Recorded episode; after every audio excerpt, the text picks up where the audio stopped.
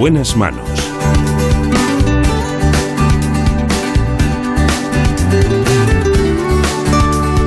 El programa de salud de Onda Cero. Dirige y presenta el doctor Bartolomé Beltrán.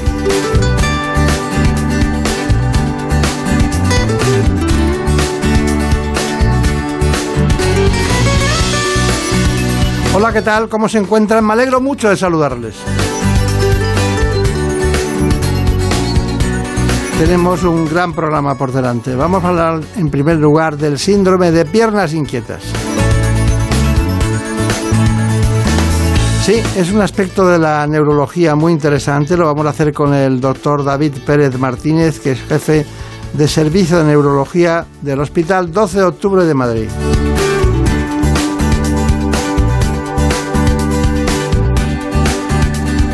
Quiero recordar antes que alrededor de un 5% de la población sufre este síndrome de piernas inquietas, que es un trastorno neurológico que afecta durante el descanso.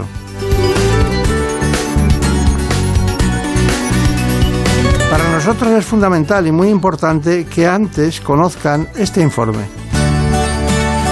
En buenas manos. El síndrome de piernas inquietas fue descrito por un neurólogo sueco en 1945 y se caracteriza por la aparición de movimientos bruscos de las piernas durante el sueño. Al contrario de lo que se cree, este trastorno de origen neurológico es relativamente habitual. Se calcula que lo sufre cerca de un 5% de la población.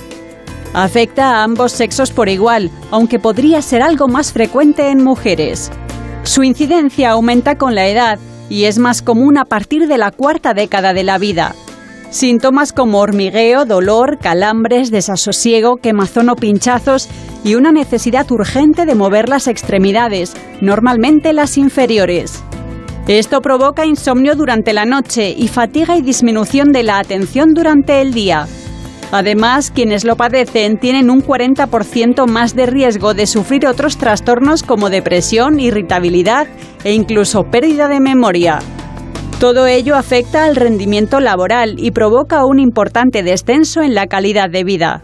Llevamos mucho tiempo deseando hacer el síndrome de las piernas inquietas o también llamado enfermedad de Willis-Egborn. Fue descrito por primera vez en los años 40 del siglo pasado. Ha sido en los últimos 20 años cuando ha recibido una especie de atención especializada. Esta se ha debido a varios eh, factores, a varios, varias circunstancias, entre los que su elevada prevalencia en la población general, así como en algunas poblaciones especiales, ha jugado un papel muy relevante. Pero sobre todo estamos hablando de algo que afecta a prácticamente cuatro millones de españoles. Bueno, pues en este tiempo de COVID-19 vamos a iniciar eh, ese discurso especializado con este trastorno. El invitado de hoy es el doctor David Pérez, que es eh, jefe del Servicio de Neurología del Hospital 12 de Octubre de Madrid y actualmente es el presidente de la Asociación Madrileña de Neurología. Además de la actividad asistencial en neurología, participa en la docencia de alumnos de medicina como profesor de neurología de la Universidad Complutense de Madrid. Bueno, doctor David Pérez. Bueno, es Pérez Martínez, ¿no? Exacto, sí, sí. Pérez Martínez. Bien.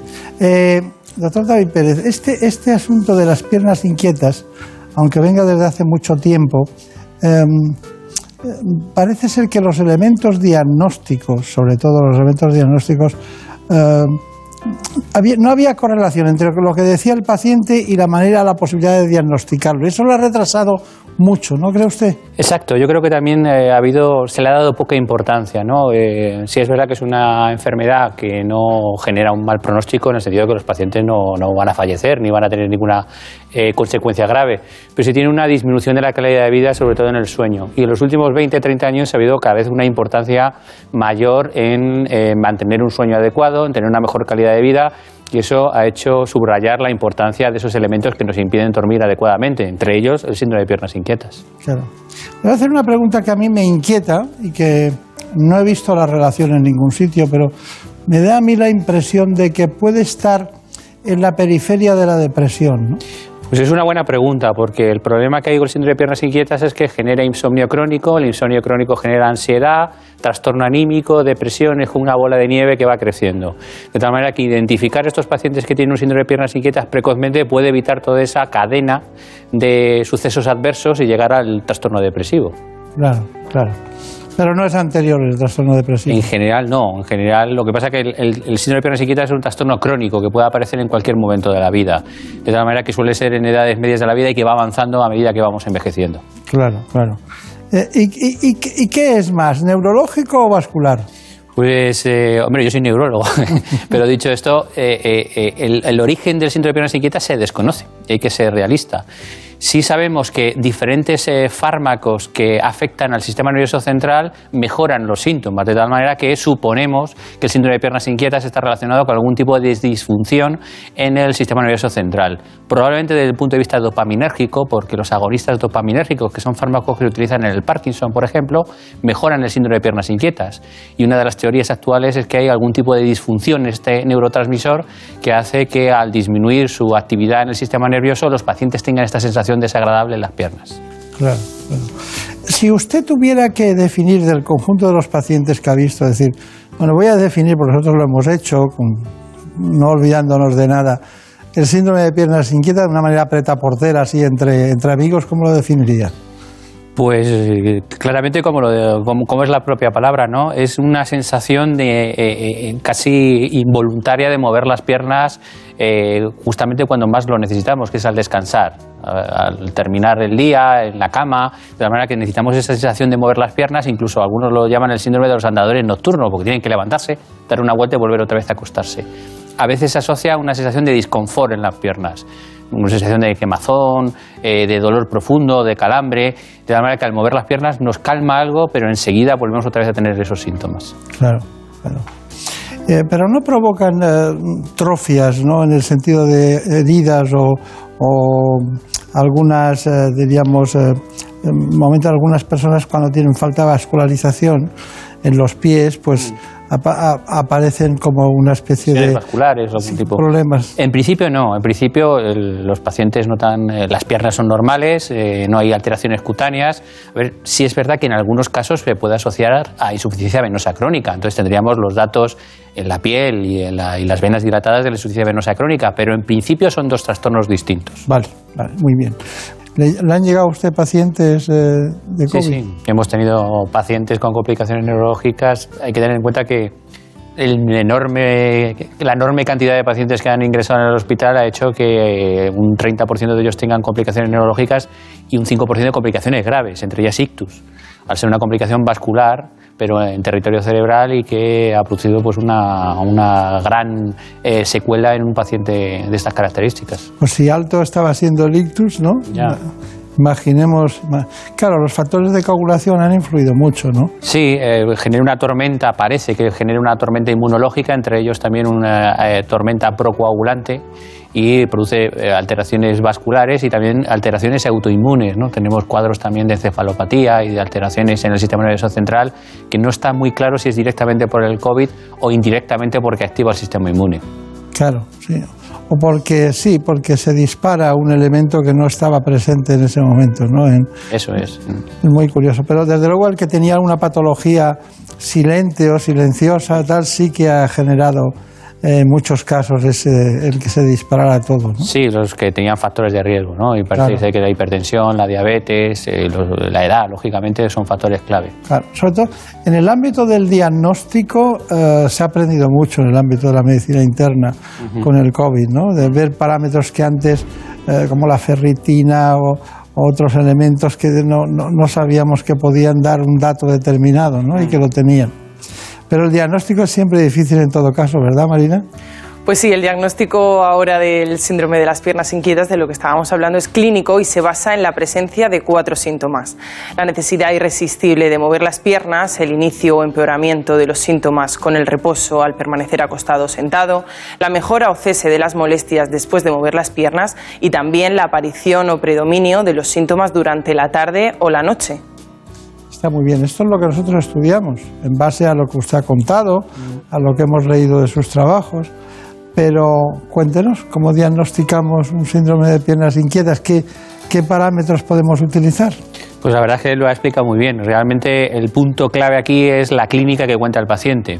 La dificultad es que los síntomas que nota el paciente a veces son muy abigarrados, difíciles de describir, entonces el médico tiene que abrir un poco la mente a recibir esa información. Hay gente que nota cosas extrañas en las piernas, sensación de que las piernas se mueven solas, y en uno que intentar discernir qué es lo que está diciendo el paciente para identificar un síndrome de piernas inquietas. A veces el síndrome de piernas inquietas también se puede mostrar por un insomnio. Los pacientes acuden a la consulta porque no pueden dormir y hay que rascar y llegar al diagnóstico de que realmente el origen primario es esa eh, sensación de tener que mover las piernas de manera incapacitante. Claro, claro. Sí, pero pero hay distintos elementos que ustedes, distintas pruebas que ustedes utilizan, mm. como la ecografía, ¿no? Utilizan la ecografía, tengo entendido. Sí, eh, hombre, la prueba, el gol estándar que utilizamos nosotros para diagnosticar el síndrome de piernas inquietas son los estudios, las polisonografías nocturnas, monitorizando el movimiento de los músculos de las piernas. es verdad que es una pierna compleja y que habitualmente se deja en aquellos casos que son dudosos. La mayoría de las veces se diagnostica clínicamente. Y luego hay una serie de pruebas que se realizan para encontrar la causa del síndrome de piernas inquietas, porque el síndrome de piernas inquietas el 80-90% es idiopático o desconocido, pero un 10 un 20% que es secundaria a otra alteración. La alteración más frecuente es la disminución del hierro en la sangre y los depósitos de, de hierro, por eso hay que medir la ferritina en la sangre, el hacer un electromiograma en algunos casos si hay sospecha de polineuropatía y una analítica completa incluyendo también, por ejemplo, pues el perfil renal, porque a veces la insuficiencia renal puede producir un síndrome de insuficiencia eh, de, de alteración de síndrome de piernas inquietas. Con todas esas pruebas podemos llegar no solamente a un diagnóstico sindrómico de qué es lo que le está pasando, sino también un diagnóstico de por qué le está pasando esta causa y si afortunadamente encontramos una causa, ponerle tratamiento. Claro, claro. Eh, eh, debe ser muy difícil para los pacientes ir por un trastorno de piernas inquietas y acabar haciéndose una polisomnografía, ¿no?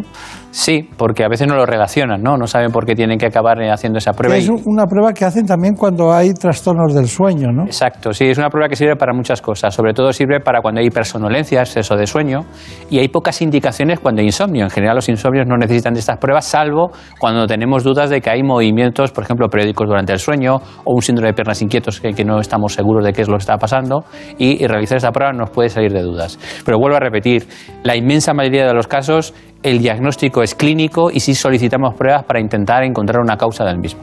Claro. Se lo pasa bien usted con, este, con este tema, ¿no? Yo lo paso bien viendo pacientes, también se lo digo. Y sí es verdad que eh, lo bueno que tiene nuestro trabajo es que lo pasamos bien con la relación personal con el paciente y además le podemos ayudar. O sea que matamos dos pájaros de un tiro. Estuvimos hablando con el presidente de la Sociedad Española de Neurología, el doctor Lainez, y, y enseguida nos habló de usted con este tema, ¿no? Pero claro, es muy, tiene muchos ambajes, es muy poliédrico, tiene muchas caras, ¿no? Y, y, es muy interesante porque les lleva, pueden acabar con un recetario de, de, de, cinco, de cinco pastillas diferentes para, para no, porque no sabemos la causa. Exacto. Sí es verdad que el, inicio del tratamiento tiene que ser un tratamiento no farmacológico en lo posible. Hay gente que hace ejercicio justo antes de acostarse, ejercicio ligero y le puede beneficiar, el tomar un baño de agua tibia, el ponerse un paño frío sobre las piernas, eso o un masaje, eso puede ayudarle a disminuir los síntomas y que duerman sin problemas. Hay que tener en cuenta que solo hay que tratarlo cuando el paciente le genera una disrupción en su ciclo de sueño, o sea, cuando genera insomnio. Si simplemente es una incomodidad y desaparece en 5 o 10 minutos, tampoco hay que poner pastillas. Problema de las pastillas es que muchas de ellas tienen efectos adversos importantes. Se utilizan sobre todo dos grandes grupos de fármacos. Fármacos que se llaman agonistas dopaminérgicos, que son fármacos que se utilizan en el Parkinson y que se ha visto que en el síndrome de piernas inquietas mejoran la sintomatología, y otros fármacos que son derivados de antiepilépticos, que también mejoran esos síntomas. Son fármacos que no están exentos de efectos adversos y pero hay que utilizarlos con cautela al final va a ser una deficiencia de dopamina. pues eh, me apostaría por ello. una, de las variantes de Por lo menos sí. Sí es verdad eh, que la causa más habitual secundaria es el déficit de hierro. Es más, hay muchos que eh, ponemos hierro incluso aunque no haya déficit para ver qué respuesta hay, porque realmente es una intervención que tiene poco riesgo y si el paciente mejora, pues lo podemos solucionar sin más. Para diagnosticar el síndrome de las piernas inquietas se realiza primero un análisis de sangre para descubrir cómo están los niveles de hierro y ferritina. Según la Sociedad Española de Medicina Interna, estos valores se encuentran alterados en muchos pacientes y es el primer indicador de la patología. También se harán pruebas de polisomnografía nocturna. Esta prueba consiste en el registro de la actividad cerebral, de la respiración, del ritmo cardíaco, de la actividad muscular y de los niveles de oxígeno en sangre mientras se duerme. Para ello se aplican unos electrodos en el cuero cabelludo y en otras partes de la cara y el cuerpo, así como distintos sensores para valorar la función cardiorrespiratoria. Otra prueba diagnóstica que se debe realizar para detectar este síndrome es la electromiografía. Se trata de comprobar la conducción nerviosa con el objetivo de descartar algún tipo de lesión que pueda estar generando estas molestias en las piernas. Para ello, en la electromiografía se inserta una aguja en el músculo y se registra la actividad eléctrica mientras se contrae y en reposo. Los choques eléctricos en el nervio periférico se realizan en varios puntos a lo largo de su recorrido hasta el músculo y se registra el tiempo hasta el inicio de la contracción. El tiempo que tarda un impulso en atravesar una longitud media del nervio determina la velocidad de la conducción. Finalmente puede hacerse una ecografía de parénquima cerebral para diagnosticar que realmente el problema está en un mal funcionamiento de la dopamina en el cerebro y descartar otro tipo de lesiones. Bueno, pues muchas gracias Javier Saz por este magnífico reportaje. Bueno, también ha trabajado Marina Montiel para este tema que es las recomendaciones generales de calidad de vida eh, cuando alguien tiene el síndrome de piernas inquietas. El síndrome de piernas inquietas es un trastorno que se caracteriza por la necesidad irresistible de mover las piernas debido a las sensaciones desagradables en las extremidades inferiores, sobre todo durante el sueño. Para paliar estos síntomas, además del tratamiento farmacológico prescrito por el médico, es realmente útil seguir una serie de hábitos saludables. Se debe intentar mantener un horario de sueño organizado y que el ambiente de descanso sea tranquilo. Hacer ejercicio de forma regular también ayudará a mejorar ya que la actividad física aporta flexibilidad, favorece la postura y conserva los músculos y las articulaciones fuertes y ágiles. Hay terapias complementarias de relajación como el yoga y los estiramientos que son muy efectivos. Es fundamental, dicen los expertos, limitar la cafeína, el alcohol, el tabaco y evitar algunos fármacos como antidepresivos y sedantes, ya que pueden bloquear la dopamina y empeorar los síntomas. No se debe reprimir el movimiento porque cuando se intenta luchar contra el deseo de mover las extremidades puede que las molestias empeoren. Un diagnóstico temprano y poner en práctica estas recomendaciones evitará que afecte a la calidad de vida. Bueno, la calidad de vida. Es que tiene tantas cosas para que no haya calidad de vida, ¿verdad? La vida en general. Bueno, eh, nos quedan las conclusiones que usted quiere hacer de este síndrome de piernas inquietas. Pues yo creo que lo fundamental es que eh, se intente hacer un diagnóstico precoz. Vemos en las consultas pacientes que llevan incluso años con este tipo de síntomas y como son síntomas que no sabe cómo expresarlos, pues eh, tiene una mala calidad de vida, una mala calidad de sueño y tardan en ir a su médico de familia para poder expresarlo. El médico de familia lo identifica rápidamente. Eh, por lo tanto, que cuando no tiene esa sensación de inquietud nocturna y sobre todo si le genera eh, insomnio, tienen que consultarlo porque hay tratamientos o consejos que se pueden hacer para intentar disminuirlo. Porque si no, como hemos comentado, es como una bola de nieve. El insomnio puede generar ansiedad, la ansiedad de depresión y producir un trastorno crónico. Claro. Y estamos hablando de algo que puede tener varios tratamientos que no son el principal, aunque el principal es difícil de tratar de momento. Porque cuando ah, tenemos algo que da mucha sintomatología, que tiene dificultades diagnósticas y muchas cosas paralelas o en el entorno, en un círculo, si pusiéramos piernas inquietas, pondríamos ansiedad, depresión, insomnio, problemas vasculares, tromboembosis, es decir, eh, estás ante un, un, bosque, ¿no? Claro, hay que, hay que verlo en conjunto, porque muchas veces uno se puede quedar solamente en el insomnio o solamente en el trastorno anímico y tiene que identificar todos los factores del puzzle para, para ver el cuadro por completo. Está claro. Bueno, pues doctor David Pérez Martínez, muchísimas gracias, muchos recuerdos a los compañeros del 12 de octubre y que nos sigamos salvando. Por supuesto. ¿Eh? Hay que esquivar, hay que esquivar. Muchas gracias a vosotros. Gracias por venir. En buenas manos. Es lógico. Murprotec, empresa líder en la eliminación definitiva de las humedades, patrocina la salud en nuestros hogares. ¿Conoces la relación entre cuidar de tu hogar y cuidar de ti? En Murprotec sabemos que cuando eliminamos las humedades de forma definitiva de tu hogar estamos cuidando de ti y de tu familia. Una vivienda libre de humedades es sana y segura. Llámanos al 930 1130 o accede en murprotec.es. Cuidando de tu hogar, cuidamos de ti. Son las 6 en punto de la mañana, son las 5 de la mañana en las islas. El sonido que marca el inicio de más de uno. Por delante, un día de actualidad y entretenimiento, de sorpresas, ingenio y participación con Carlos Alsina. A las 6, más de uno es información. Variedad de voces y opiniones para analizar las noticias del día. Debates plurales y ecuánimes. Y a las 10, más de uno es entretenimiento, humor, ingenio y participación. Más de uno, la mañana de la radio. Credibilidad y cercanía. Con Carlos Alsina. De lunes a viernes a las 6 de la mañana y siempre que quieras en la app y en la web de Onda Cero. Te mereces esta radio. Onda Cero. Tu radio. Chuso García Bragado, el atleta madrileño, marcha hacia sus octavos Juegos. Ya es el deportista español con más participaciones olímpicas.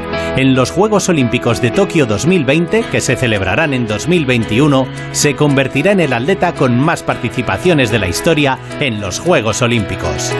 El legendario Chuso, tras una larga carrera como marchador, se pondrá su último dorsal en Tokio, despidiéndose del atletismo y del deporte. Deportistas que nos demuestran que con esfuerzo y dedicación todo es posible. Escucha cada noche las grandes voces del deporte en el Transistor con José Ramón de la Morena. Como el perro y el gato, un programa educativo, solidario y muy divertido. Gracias, Taboada, me parece fantástico. Pues mira, a partir de hoy a todos los ganadores de alguno de los concursos se incluirá esta Pues selecta chapa, tío. Yo me voy a poner Recuerda ir a la calle con bolsita. Claro. A recoger las caquitas y no te manches las manitas. No me Para que no te manches las manitas. Recuerda ir a la calle con Quiero darles las gracias desde aquí a una gente maravillosa que se llaman los cuatro de la empanadilla. Son unos rescatadores voluntarios de felinos y que son seres humanos excelentes. Y lo que tenemos que pensar es que si queremos ayudar, podemos hacerlo. Como hacen ellos, como hace la gente que no mira para otro lado. ¿Tú sabes cuál es el pez que hace que los monos salgan de las cuevas? El salmonete. Espera, voy a consultar con el equipo. ¿Es de los mejores que hemos escuchado? Sin duda, tío. Como el perro y el gato, con Carlos Rodríguez. Sábados a las 3 de la tarde, domingos a las 2 y media y siempre que quieras en la app y en la web de Onda Cero. Me tenéis cada fin de semana más enganchada. Patrocinado por Menforsan, los especialistas en cuidados, higiene y cosmética natural para las mascotas. Te mereces esta radio. Onda Cero, tu radio. Nos gusta el deporte, pero mucho. Nos gustaría contarte más, pero nos faltan horas al día. Por eso en la web y en la app tienes podcasts exclusivos dedicados al fútbol y al baloncesto. Ellas juegan en la onda, el podcast de fútbol femenino. Juego de Plata, dedicado a la segunda división. Todo el baloncesto en cuatro cuartos. Y si te gusta el fútbol internacional, Onda Fútbol. Entrevistas, clasificaciones, análisis. Más deporte para que lo escuches cuando quieras y donde quieras. Solo en la web y en la app de Onda Cero. Te mereces esta radio. Onda Cero, tu radio. En buenas manos. El programa de salud de Onda Cero. Dirige y presenta el doctor Bartolomé Beltrán.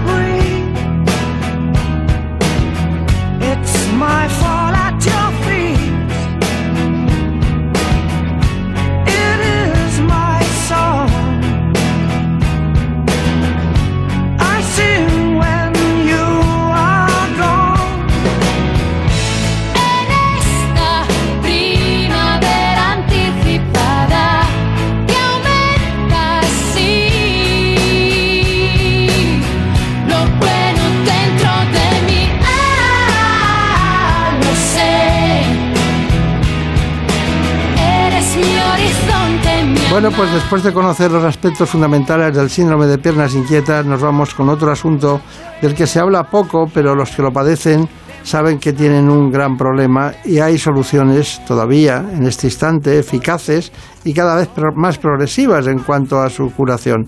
Me refiero a las leucemias.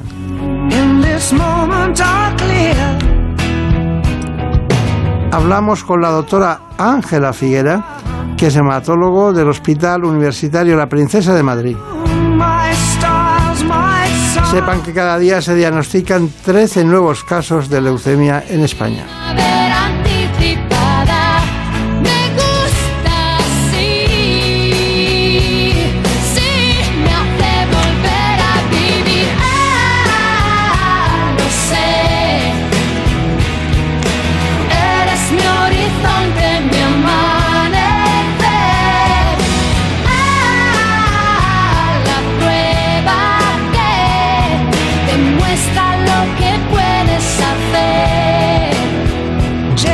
Pues aquí queda claro que es la indicación precisa en el caso de las leucemias. Lo hemos hecho con la doctora Ángela Figuera, pero antes de cualquier otra cosa nos gusta que ustedes sepan las coordenadas de nuestro informe. En buenas manos. El programa de salud de Onda Cero. La leucemia es un tipo de cáncer que afecta a los glóbulos blancos, también llamados leucocitos. Consiste en la proliferación incontrolada de una población anómala de células en la médula ósea y por lo tanto en la sangre. Y se denomina así por los términos griegos leucos, que significa blanco, y aima, que significa sangre. Esta enfermedad se divide en cuatro categorías principales. En función de la rapidez con la que avance, se habla de leucemia aguda y crónica. Y según el tipo de células a las que afecte, nos referimos a leucemia mieloide y linfoide. Sus síntomas suelen ser inespecíficos, fatiga, fiebre, infecciones, tendencia a los hematomas, por lo que a veces el diagnóstico puede realizarse por casualidad, al someterse a un análisis de sangre por otros motivos. Se estima que afecta cada año en España alrededor de 5.000 personas, y aunque los índices de curación han mejorado mucho en los últimos 25 años, todavía pierden la batalla la mitad de los pacientes adultos y dos de cada 10 niños. Aquí está con nosotros la doctora Ángela Figuera, jefa del área clínica, concretamente de hematología y hemoterapia del Hospital de la Princesa de Madrid. Muchos años la acompañan de trabajo en esta área, un área que es pionera en muchos aspectos para el conocimiento mejor de lo que es el ámbito de la oncología médica. Re- realmente eh, no todas las leucemias son iguales, ¿no? No. Entonces, entonces me gustaría saber la manera más simple y sencilla de conocer eh, cómo las clasificaría usted en general. Hay dos grupos principales que son las leucemias crónicas, que son leucemias lentas, que mm, se puede convivir con ellas muchos años y que casi siempre aparecen en personas más mayores. Y luego están las leucemias agudas, que son enfermedades mucho más malas, mucho más agresivas, que pueden matar al paciente fácilmente y que aparecen a cualquier edad, pero son muy diferentes de las leucemias crónicas. Claro. Y luego en grupos de edad estamos, podemos hablar de niños, adultos y mayores. ¿eh? En ese sentido, ¿qué me dice? En los niños la única leucemia que aparece prácticamente es la leucemia aguda linfoblástica, que es un tipo de leucemia que además es bastante curable. Y en, los, en la gente, en los adolescentes y adultos jóvenes aparece cualquier tipo de leucemia, incluso pueden aparecer algunas leucemias crónicas, pero la más frecuente es la leucemia aguda mieloblástica, que es una leucemia bastante mala. Y en la gente mayor, en cambio, suele aparecer las leucemias crónicas, sobre todo la leucemia linfática crónica, que es una leucemia bastante frecuente a partir de los 70 años. Claro, claro. Bueno, eh, nos da la impresión de que estamos ante un grupo de enfermedades en las que, eh, bueno, lo más importante es el poder diagnosticarlas. Y ustedes tienen más facilidad, a lo mejor, que aquellos problemas oncológicos que necesitan biopsia líquida o otro, tipo de componente. Eh, ¿Cuál es el diagnóstico de la leucemia? ¿Cómo lo, lo fabrican ustedes? La leucemia se diagnostica en la sangre, es muy fácil, un análisis de sangre normal y el paciente puede manifestar fundamentalmente cansancio, palidez, hematomas con cierta facilidad o incluso alguna infección rara, tórpida, que está durando más de lo normal. Entonces se le hace una analítica. La mayor parte de las veces vienen diagnosticados por los médicos de atención primaria, que son los que les hacen el primer análisis, y vemos que tienen una anomalía en la sangre muy evidente, que es muy fácil de ver. Claro. No solo porque tienen bajas las cifras de, an- de anemia, trombopenia y falta de leucocitos, sino además porque tiene unas células raras en la sangre que no deberían tener, que son las células malas de la leucemia, las células neoplásicas. Eh, mm, e- es curioso, pero mm, eh, yo veo personas que tienen leucemia, no, no la puedo filiar en el caso de porque no les he preguntado el apellido, ¿no? Pero, pero uno de 10 años con leucemia hace poco, una, una persona adulta, 45 años, me decía, estoy fenomenal. Claro, es que las leucemias crónicas, aparte de que se convive relativamente bien con ellas, incluso no tratándolas, la mayor parte de ellas tienen muy buenos tratamientos. La leucemia linfática crónica tiene unos tratamientos ahora excelentes y otra leucemia, que es la leucemia mieloide crónica, incluso tiene un tratamiento oral que es curativo. ¿eh? Es curativo en muchos pacientes, por eso se encuentran muy bien y se puede convivir muy bien con ellas y además ha habido unos avances impresionantes en los últimos 10 años. ¿Cuál es, ¿Cuál es el pronóstico en general? ¿no? O ¿Quiere usted hacer matizaciones para, para la vida de estas personas? Es decir, esperanza de vida de las personas. Porque, claro, un- eh, es una pregunta que no me gusta en el, en el sentido del paciente. Sí me gusta en el sentido si estuviéramos usted y yo solos. No porque quiera ocultarles nada, sino porque es variable, ¿no? Debe variar un caso a otro. Varía ¿no? muchísimo porque ya digo, las leucemias crónicas tienen una esperanza de vida muy larga. La leucemia linfática crónica siempre decimos que el paciente se morirá con la leucemia, pero no de la leucemia, la linfática crónica. La mieloide crónica, que era una enfermedad mala hace 10 años o hace 20, ahora mismo es una enfermedad que se puede curar con un tratamiento fácil. Entonces esas personas tienen una esperanza de vida normal incluso y tienen una calidad de vida excelente. En cambio, las leucemias agudas, especialmente las mieloblásticas, que son las que afectan como le he dicho, entre los adultos, jóvenes o gente de 60, 65, es una enfermedad malísima que puede matarte en menos de ocho meses y que necesita un tratamiento intensivo y el tratamiento es muy complicado. La curabilidad de la leucemia aguda mieloblástica ahora mismo eh, es variable, depende de la edad, depende del tipo de leucemia, pero como mucho es el 50% de la gente que se puede curar de esa enfermedad y con tratamientos complicados. Eh, en, en muchas moderaciones de mesas de distinto tipo que me ha tocado vivir, eh, cualquier especialidad, le puedo asegurar que en, este- en esta se me produce una, una desazón y un estudio importante porque hay muchas variabilidades y sobre todo los tratamientos, ¿no? que ya hablaremos de ellos. ¿no? Eh, o sea, lo que me pasa es correcto. Totalmente. La leucemia aguda es como un coco, es como a todo el mundo le da muchísimo miedo. La sola palabra leucemia a la gente le produce muchísima inquietud. Si encima añades la palabra aguda, que suena como uff, me voy a morir ya, ¿no? Y en cierta forma es verdad, porque las leucemias agudas son malísimas y Claro. por tanto hay que tratarlas y hay que explicar muy bien a las personas en qué va a consistir el tratamiento, cómo van, qué cómo van a ir superando las distintas fases. Es un diagnóstico muy terrible. En cambio, si les decimos que tiene una leucemia crónica, al principio se asustan mucho porque equiparan la misma palabra a un mal pronóstico y, sin embargo, como ya le digo, tienen luego muy buen tratamiento, bastante buena evolución y, y bastante curabilidad. Claro, claro.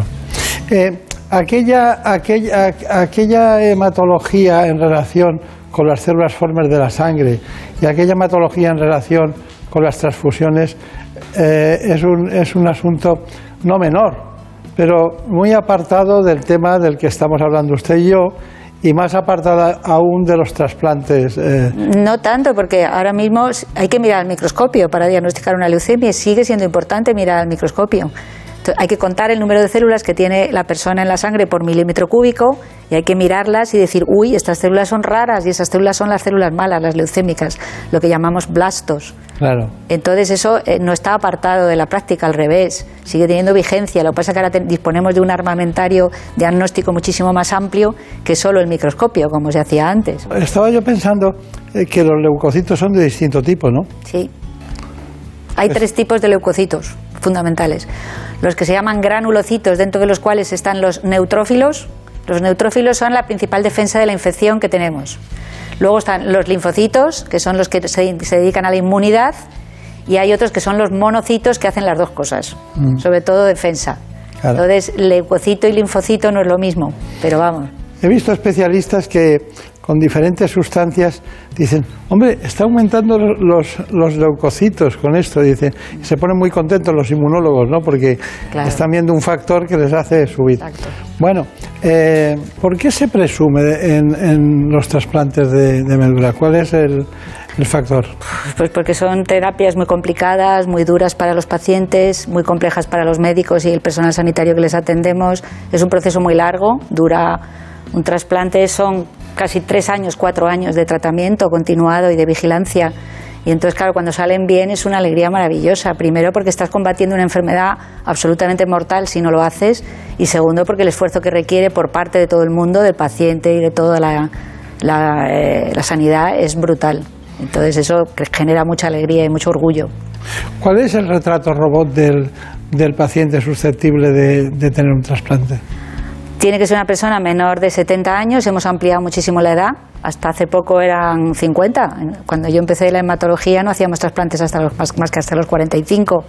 Menos de 70 tiene que tener una enfermedad suficientemente grave y suficientemente eh, mortal como para un tratamiento tan complejo, porque la propia mortalidad del trasplante en algunos casos llega al 25, al 20%, que se puede morir por toxicidad del propio trasplante. Por tanto, tiene que ser una persona que tiene una enfermedad suficientemente grave, tiene un estado físico suficientemente bueno para aguantar ese embate y eh, tiene que tener una serie, digamos, de la leucemia tiene que ser de suficiente riesgo para que merezca la pena pasar por el propio riesgo tóxico que el, el trasplante supone. Claro.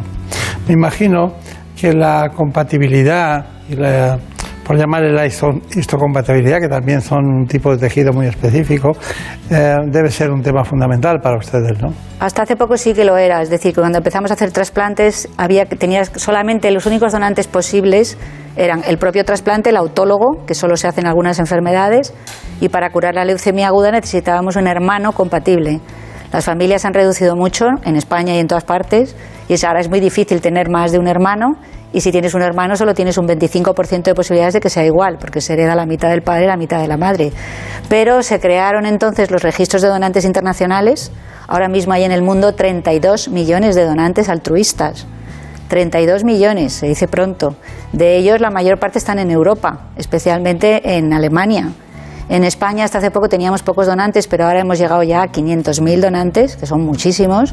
Damos preferencia a los donantes españoles como donantes altruistas y la probabilidad de que una persona cualquiera pueda encontrar un donante HLA idéntico, idéntico, idéntico, como si fuera un hermano, en esos 32 millones es casi del 87%. Es muy alta. Y encima, para el otro 15% que no encuentran donante, existe la posibilidad de trasplantarse ahora de un familiar que sea medio idéntico, lo que se llama haplo idéntico. De forma que los padres se pueden trasplantar de los hijos Claro. y los hijos de los padres o de hermanos que no sean compatibles. Eso llevamos haciéndolo menos tiempo, pero funciona fenomenal. Claro.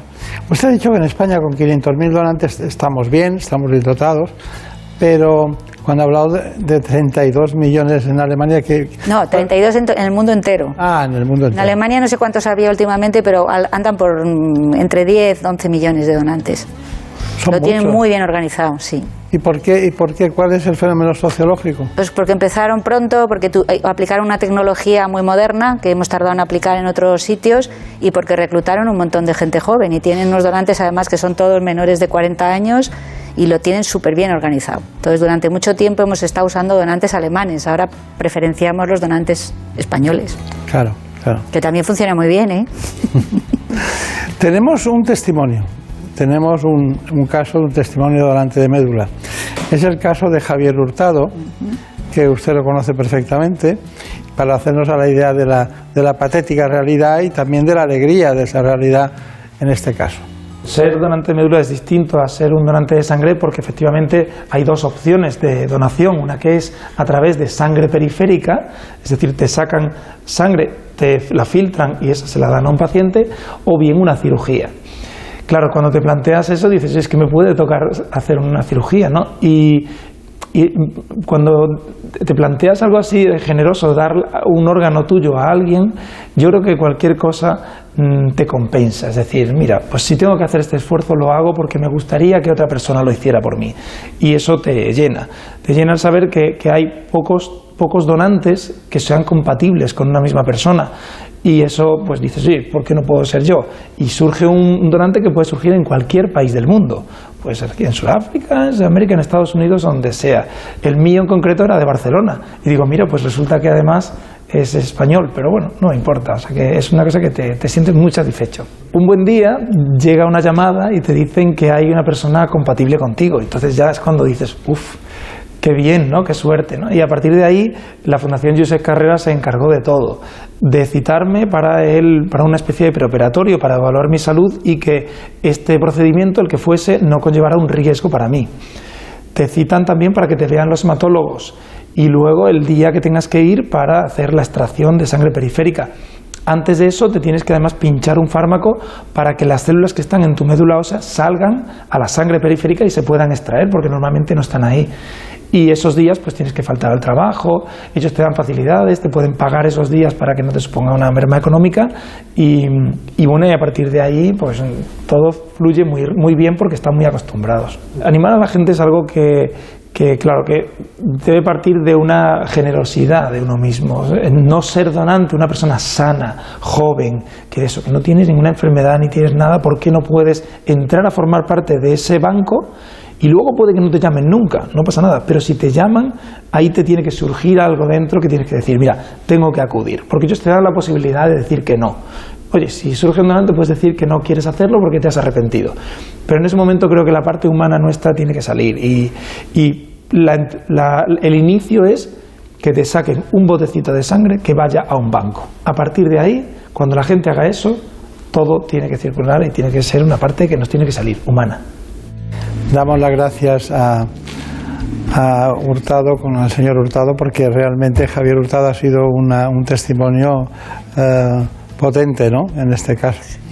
Bueno, eh, hay una hay una cuestión y es que hemos hablado muy poco de ella. Me gustaría hablar de cuáles son las causas, porque claro, dices, ¿y por qué unos sí y otros no? Supongo que la genética en algunos casos debe influir, pero ¿cuáles son las causas? Son muchas causas, porque, como has dicho antes, muy bien dicho, es que el cáncer de la sangre, que es la leucemia, se estudia muy fácilmente. Se pueden sacar las células de la sangre y estudiarlas. Y ahora mismo hay unos métodos de estudio de los cromosomas y de, las, y de la genética de las células cancerosas súper impresionantes. Sobre todo se puede clonar y estudiar todo el genoma de la célula cancerosa, se puede estudiar qué proteínas produce esa célula cancerosa y sobre todo averiguar por qué se convierte en tumoral. Debido a eso, está súper bien estudiada ca- casi todas las leucemias agudas, especialmente, y las leucemias crónicas también, y se sabe que se producen generalmente por mutaciones sucesivas. Es decir, primero se produce una mutación que hace que esa célula tenga una cierta ventaja sobre las demás en la médula ósea, y después se va añadiendo otra serie de mutaciones, de forma que llega un momento en que esa célula es como un, eh, digamos, un tanque que es capaz de abrumar a todas las demás, de inhibir a todas las demás y de eh, proliferar en la médula ósea hasta ocuparla por entero. Eso es lo que ocurre en una, en una leucemia. Eh, gracias al conocimiento de esa genética de, las de la leucemia, estamos intentando ahora y tenemos cada vez más fármacos específicos contra esas mutaciones, contra la alteración que se produce en la célula, lo cual está generando una posibilidad de tratamiento del cáncer hasta ahora no conocida. Porque el trasplante es una cosa muy eh, grosera, de alguna forma. Estamos eliminando del todo la médula y poniendo una médula nueva. Mientras que así, con estos tratamientos diana específicos, lo que estamos haciendo es combatir a la célula leucémica en por, en por qué es diferente de otras células que hace que sobreviva más y hacer tratamientos específicos contra ese tipo de leucemia en concreto. Y además, paralelamente a eso, se ha desarrollado muchísimo la inmunoterapia. Ahora mismo están las CAR T-cells, que está todo el mundo hablando de ellas, Yo anticuerpos creía que no iba a llegar la inmunoterapia a ese tipo de... Lleva muchos años la inmunoterapia, lo que pasa que ha sido poco eficaz, relativamente hablando, No, me respecto a otros que no iba a tratamientos. llegar al tratamiento de las leucemias, ¿no? Que eh, conozco perfectamente lo que hace con el pulmón, con el riñón, con el melanoma, pero no creía que iba a llegar también a las leucemias. Resulta que, que parece ser que sí. Está llegando y además está, va a desarrollarse y va a haber una explosión de tratamientos en los próximos 10 años tremendo, porque ahora hay, eh, digamos, eh, células capaces de combatir la enfermedad, las leucemias, y anticuerpos capaces de combatir la enfermedad y esos tratamientos diana específicos de los que te he hablado. Entonces, esas cosas combinadas, las tres, podrían acabar con las enfermedades neoplásicas, no solo las leucemias, sino cualquier otro tipo de neoplasia. Pero las leucemias lideran ese estudio porque la genética del cáncer se está investigando muy bien en las leucemias al ser una neoplasia sanguínea de fácil Accesible, muestreo. claro. Exacto.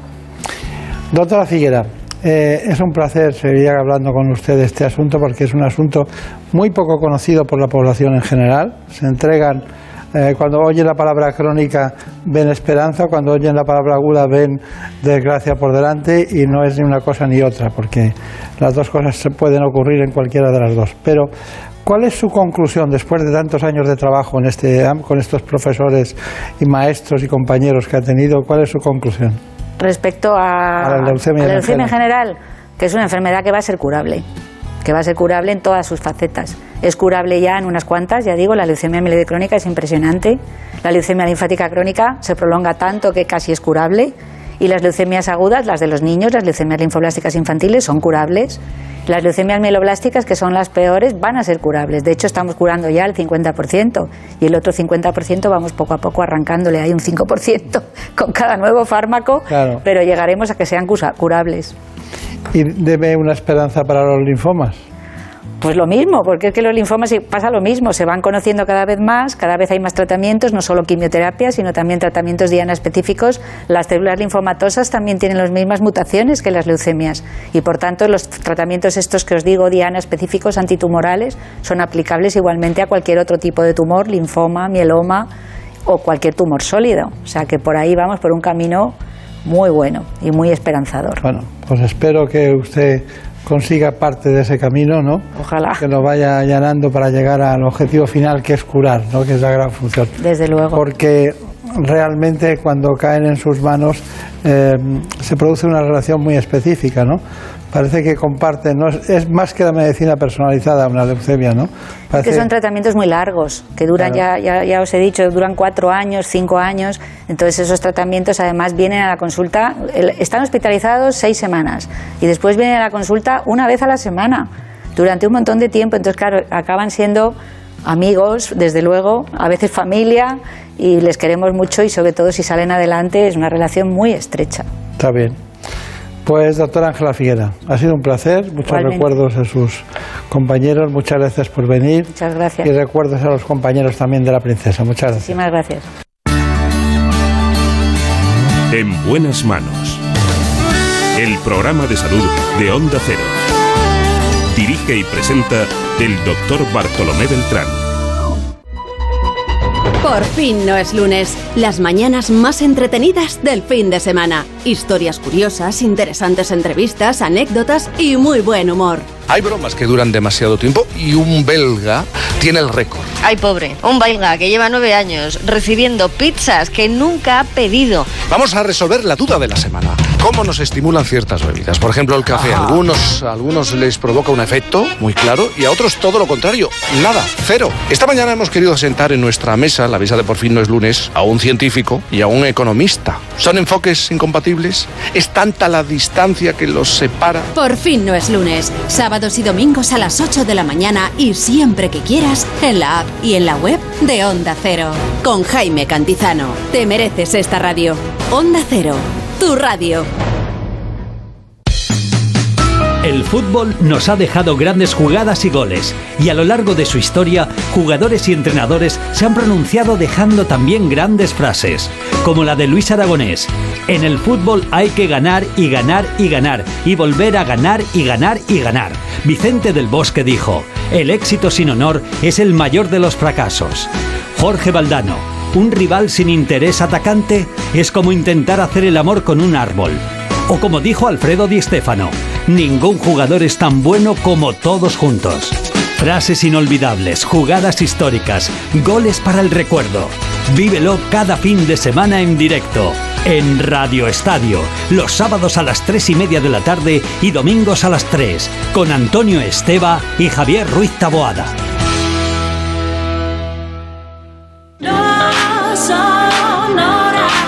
Si te gusta participar, escuchar buena música, conocer novedades y curiosidades de cine o videojuegos, y sobre todo, si quieres que tus madrugadas sean muy entretenidas, escucha No Sonoras. ¿Qué pedimos en el Ultramarinos? ¿Qué protegerías en un búnker? ¿Qué guardarías en él? Y también tenemos un Come Cocos, una canción muy famosa que suena al revés. Hoy es fácil, vengo generosa. Es inevitable hablar de pesadilla antes de Navidad en esta sección. Yo diría que casi obligado. ¿Cómo te has quedado, querida Gemma Ruiz, con esta versión tan suavita. Ya sabes que yo necesito café del bueno y cuando me lo pones te lo agradezco porque ya una llega a las 4 de la madrugada de otra manera. Café sonoro en el Long Horas de Onda Cero. No sonoras, con José Luis Salas. De lunes a miércoles a la una y media de la madrugada. Jueves y viernes a las 3 y siempre que quieras en la app y en la web de Onda Cero. Te mereces esta radio. Onda Cero, tu radio. No sonoras. Toma la pastilla roja, el podcast de ciencia ficción, cine y futuro de Onda Cero. Las respuestas están aquí. Invasiones extraterrestres, coches voladores, guerras bacteriológicas, viajes en el tiempo. Desmontamos con expertos en historia y ciencia lo que las películas y las series nos han enseñado del futuro. Toma la pastilla roja y entra con Andrés Moraleda en el mundo real. Te espero en la web y en la app de Onda Cero, cuando quieras y donde quieras. Te mereces esta radio. Onda Cero, tu radio. En buenas manos.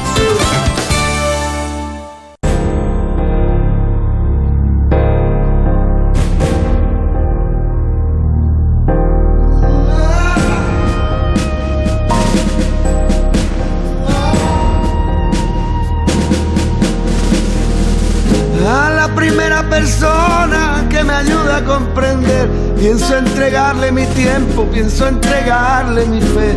Yo no pido que las cosas me salgan siempre bien, pero es que ya estoy harto de perderte sin querer.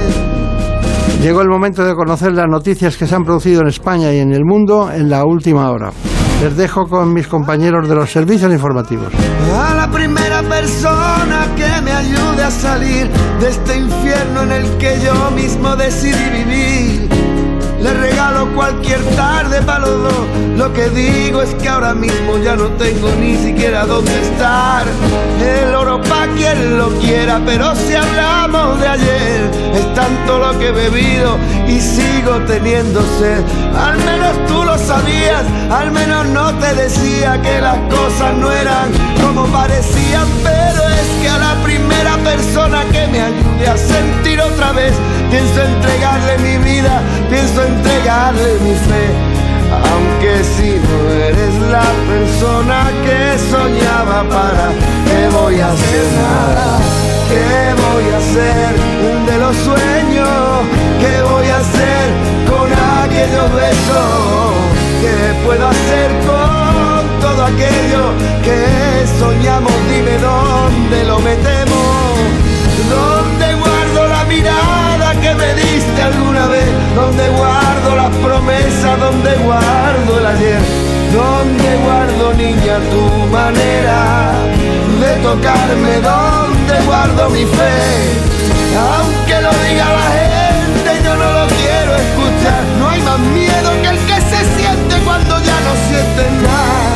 Niña, tú lo ves tan fácil, pero es que cuanto más sencillo tú lo ves, más difícil se me hace. A la primera persona que me ayude a caminar, pienso entregarle mi tiempo, pienso entregarle hasta el mar. Yo no digo que sea fácil, pero niña, ahora mismo ya no tengo ni siquiera dónde estar.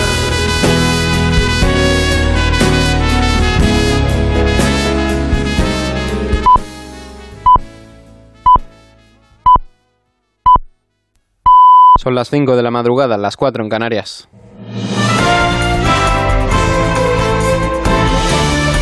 Noticias en Onda Cero. Buenas noches. El presidente del Gobierno, Pedro Sánchez, ha anunciado que si se cumplen las autorizaciones de la Agencia Europea del Medicamento, se podría iniciar la vacunación de los estudiantes de ESO y bachillerato dos semanas antes del inicio del próximo curso. Lo ha manifestado este sábado en un acto de agradecimiento a la comunidad educativa por haber sido uno de los pocos países en los que se han mantenido los centros escolares abiertos. La respuesta del sistema educativo español ha sido de matrícula de honor. Con las aulas eh, de más de medio mundo cerradas a cal y canto, España ha sido uno de los pocos países que ha mantenido sus centros escolares abiertos. Hemos mantenido abiertas las aulas en un 99,8%. Y solo hay tres centros escolares de más de 29.000 que están cerrados. Después de que el presidente del gobierno anunciara el fin de las mascarillas también en exteriores a partir del próximo 26 de junio, algunas comunidades autónomas han criticado la falta de consenso por parte del gobierno central. Es el caso, por ejemplo, de Andalucía. El presidente de la Junta, Juanma Moreno, ha lamentado esta decisión del gobierno que ha calificado de ser unilateral. Lamentar una vez más la falta de, diálogo, la falta de cogobernanza. Eh, España no puede funcionar eh, y un gobierno no puede funcionar en un país descentralizado a golpe de impulso y a golpe de imposición. Y creo que esto no se ha hecho bien y con la concesión de los indultos a la vuelta de la esquina que probablemente se aprobarán en el Consejo de Ministros del próximo martes, el líder del PSC en el Parlamento, Salvador Illa, ha pedido la apertura inmediata de una mesa de diálogo entre los partidos de la Cámara, de la Cámara catalana nos referimos. Durante su intervención en el Consejo Nacional del Partido Socialista Catalán, Salvador Illa ha dicho que ve en los indultos un gesto de inteligencia y de valentía política. Los indultos no son ni una victoria ni una derrota de nadie los indultos no son una decisión coyuntural. ¿Qué son los indultos? Son un gesto de afirmación del Estado de Derecho. Son un gesto de magnanimidad. Son un gesto de generosidad. Son un gesto de impulso a la concordia. Y son, sí, un gesto de inteligencia y de valentía política. Y el líder de Esquerra Republicana, Oriol Junqueras, ha afirmado que mientras haya encausados por delitos de sedición y rebelión, querrá decir que queda mucho trabajo por hacer para culminar el camino a la libertad. Eso decía Junqueras. Lo ha dicho este sábado en un acto en Barcelona en el que se ha presentado su libro La adversidad. Cuando esto es una constante en el temps y es tan generalizado como Cuando esto es una constante en el tiempo y es tan ah, generalizado como lo es en nuestro país, quiere decir que nos queda mucho trabajo por hacer para culminar el camino hacia la libertad, pero nadie está tan decidido a hacerlo, nadie está tan dispuesto a hacerlo y nadie está tan preparado para hacerlo como nosotros. Y ningú está tan preparado a hacerla como nosotros. El presidente del Partido Popular, Pablo Casado, ha criticado a quienes apoyan los indultos y ha querido señalar que en las cuestiones como la de la configuración del Estado o la ruptura de la legalidad no hay que estar pendientes de lo que diga la conferencia episcopal, la patronal o los sindicatos. Señalaba así Casado que son los diputados y los senadores quienes representan la soberanía nacional y que por tanto son las Cortes Generales las que deciden. Y ahora, con cuestiones tan importantes como la configuración del Estado o la ruptura de la legalidad de nuestra democracia, resulta que es que tenemos que estar pendientes de lo que dice la conferencia episcopal, la patronal o los sindicatos. Y con todo mi respeto, es que somos los diputados y los senadores los que representamos a la soberanía nacional. Otra noticia que les contamos es que Isabel Díaz Ayuso ya es oficialmente presidenta de la Comunidad de Madrid. La nueva presidenta regional ha jurado su cargo en un acto que ha estado lleno de personalidades políticas y miembros del Partido Popular. Ayuso ha señalado que está enamorada de Madrid y de España. Eso es Madrid, una comunidad que no duerme y que sorprende al mundo. Eso es lo que he vivido durante estos 42 años en sus pueblos, calles, universidades, bares, teatros, cines, y por eso estoy enamorada de Madrid y enamorada de España. Y por eso, en estos próximos dos años, no voy a cambiar nuestro rumbo de gobierno. Mejoraremos con todo lo aprendido en el ámbito internacional, el alto representante para Asuntos Exteriores y Política de Seguridad de la Unión Europea, Josep Borrell, ha instado a los países del Mediterráneo a comprometerse con un proceso de negociación con Israel y Palestina que evite otro episodio de violencia. En deportes, España tropieza de nuevo en la Eurocopa empatando a uno contra Polonia y se la jugará a vida-muerte en la última jornada. Si los de Luis Enrique ganan el miércoles a Eslovaquia, se asegurarán un puesto en octavos. De no ser así, ya no dependerán de sí mismos para pasar de ronda. Otros resultados de la Eurocopa en esta jornada, el empate a uno también entre Hungría y Francia y la derrota de Portugal por 2 a 4 ante Alemania. Es todo, más noticias dentro de una hora, cuando sean las 6 de la madrugada, las 5 en Canarias. Ya saben que el resto de noticias están en nuestra web ondacero.es. Síguenos por internet en ondacero.es.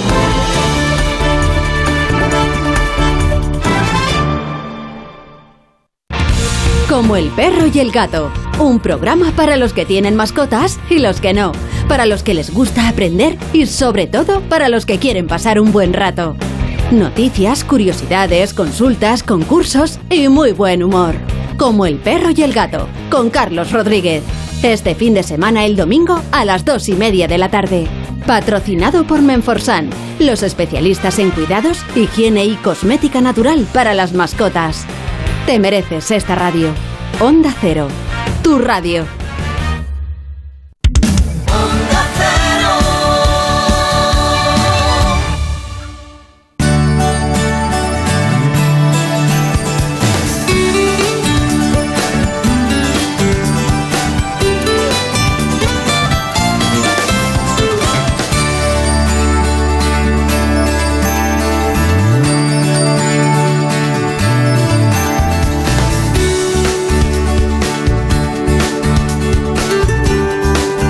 En buenas manos.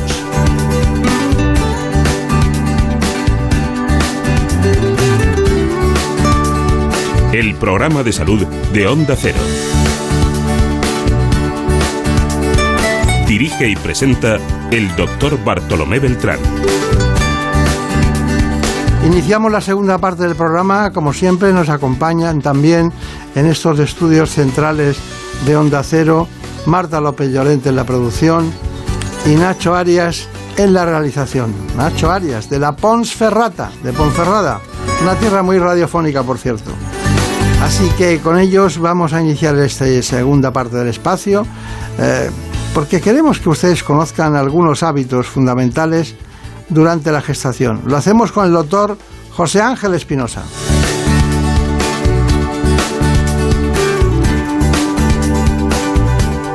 Él trabaja en el Hospital San Francisco de Asís de Madrid y es director de la unidad de parto afectivo.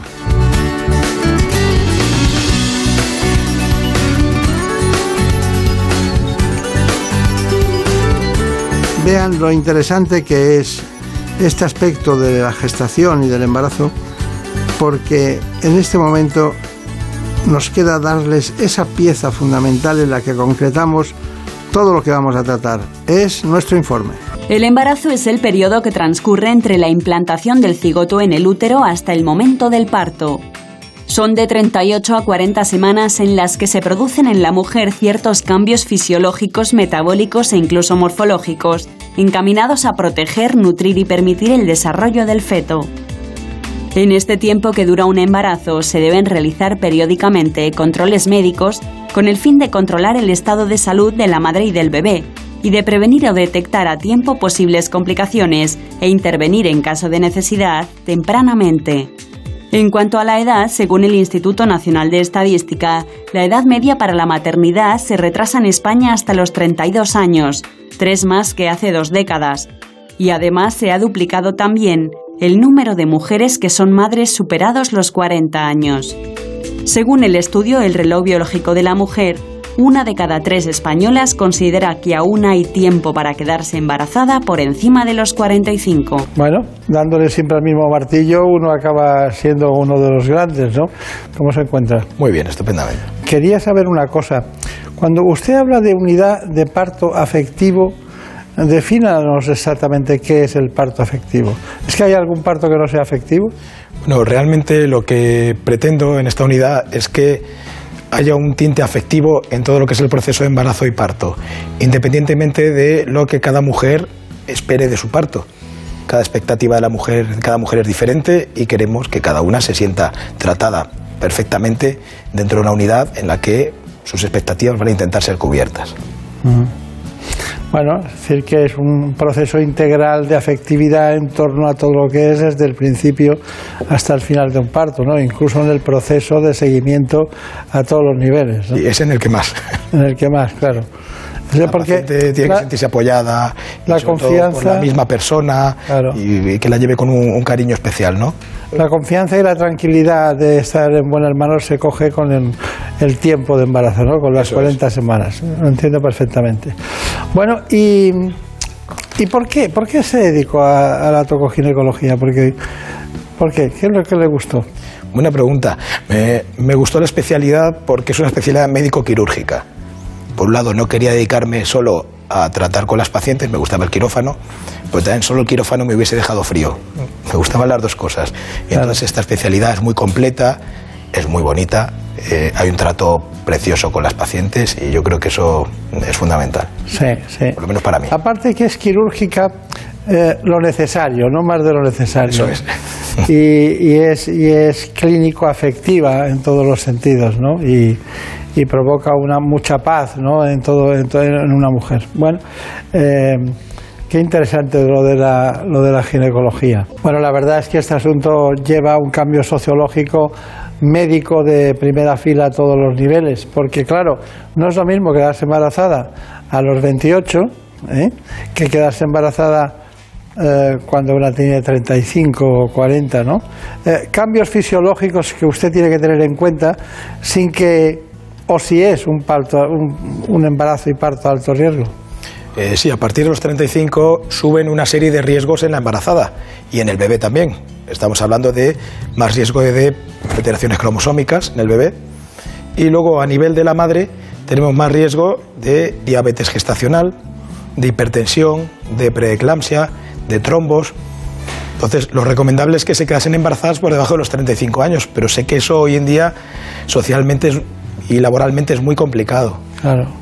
Eh, eh, ustedes hablan en muchas ocasiones de preeclampsia y, bueno, la, gente entiende la hipertensión, eh, el útero que es más leñoso, más duro en todos los sentidos, me refiero al cuello de la matriz, ¿no?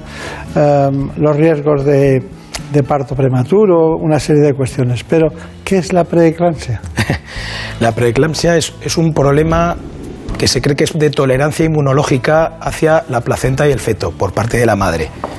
Esto lo que desemboca es en una alteración de la función de la placenta que termina generando bajo crecimiento fetal, baja cantidad de líquido amniótico y a nivel materno lo que hace es alterar la función de sus riñones, con lo cual la madre empieza a perder proteínas por la orina, al perder esas proteínas en la orina se dematiza, retiene líquido por todo el cuerpo y luego como el riñón es el órgano que regula la tensión arterial, pues ese riñón alterado por la preeclampsia va a subir la tensión.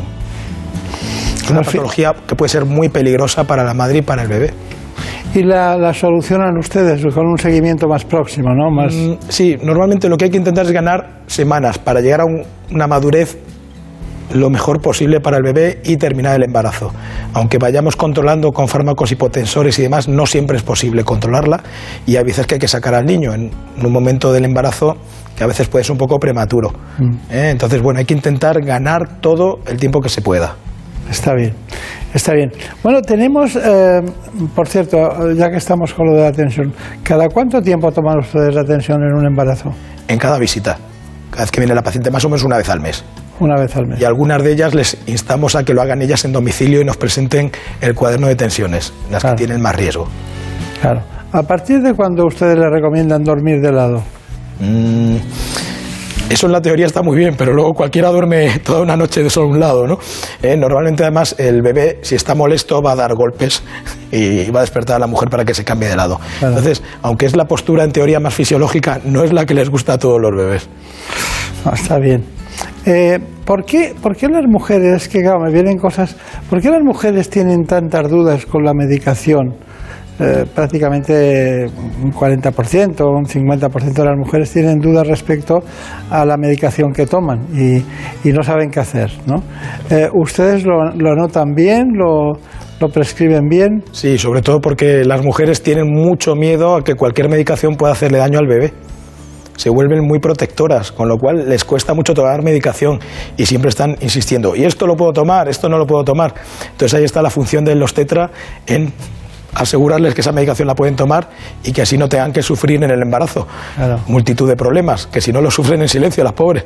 Nosotros tenemos que seguir con lo que nos ha traído hoy al espacio a uno de los mejores especialistas en un ámbito que es la tocoginecología y concretamente en este caso el embarazo. Pero estamos hablando de la unidad de parto afectivo que se realiza eh, prácticamente en el Hospital San Francisco de Asís. Bueno, está con nosotros, como saben, desde el principio el doctor José Ángel Espinosa, que nos va contando todas aquellas cuestiones. Se lo agradecemos porque, bueno, dicen que los tocólogos no tienen, no tienen horario, siempre están pendientes de lo que pueda ocurrir. Así que vamos a que ustedes conozcan lo que él ya nos ha iniciado antes, en qué consiste precisamente esta unidad. Actualmente en España la mujer tiene uno o dos partos a lo largo de su vida, entonces al ser tan pocos tiene que ser una vivencia única.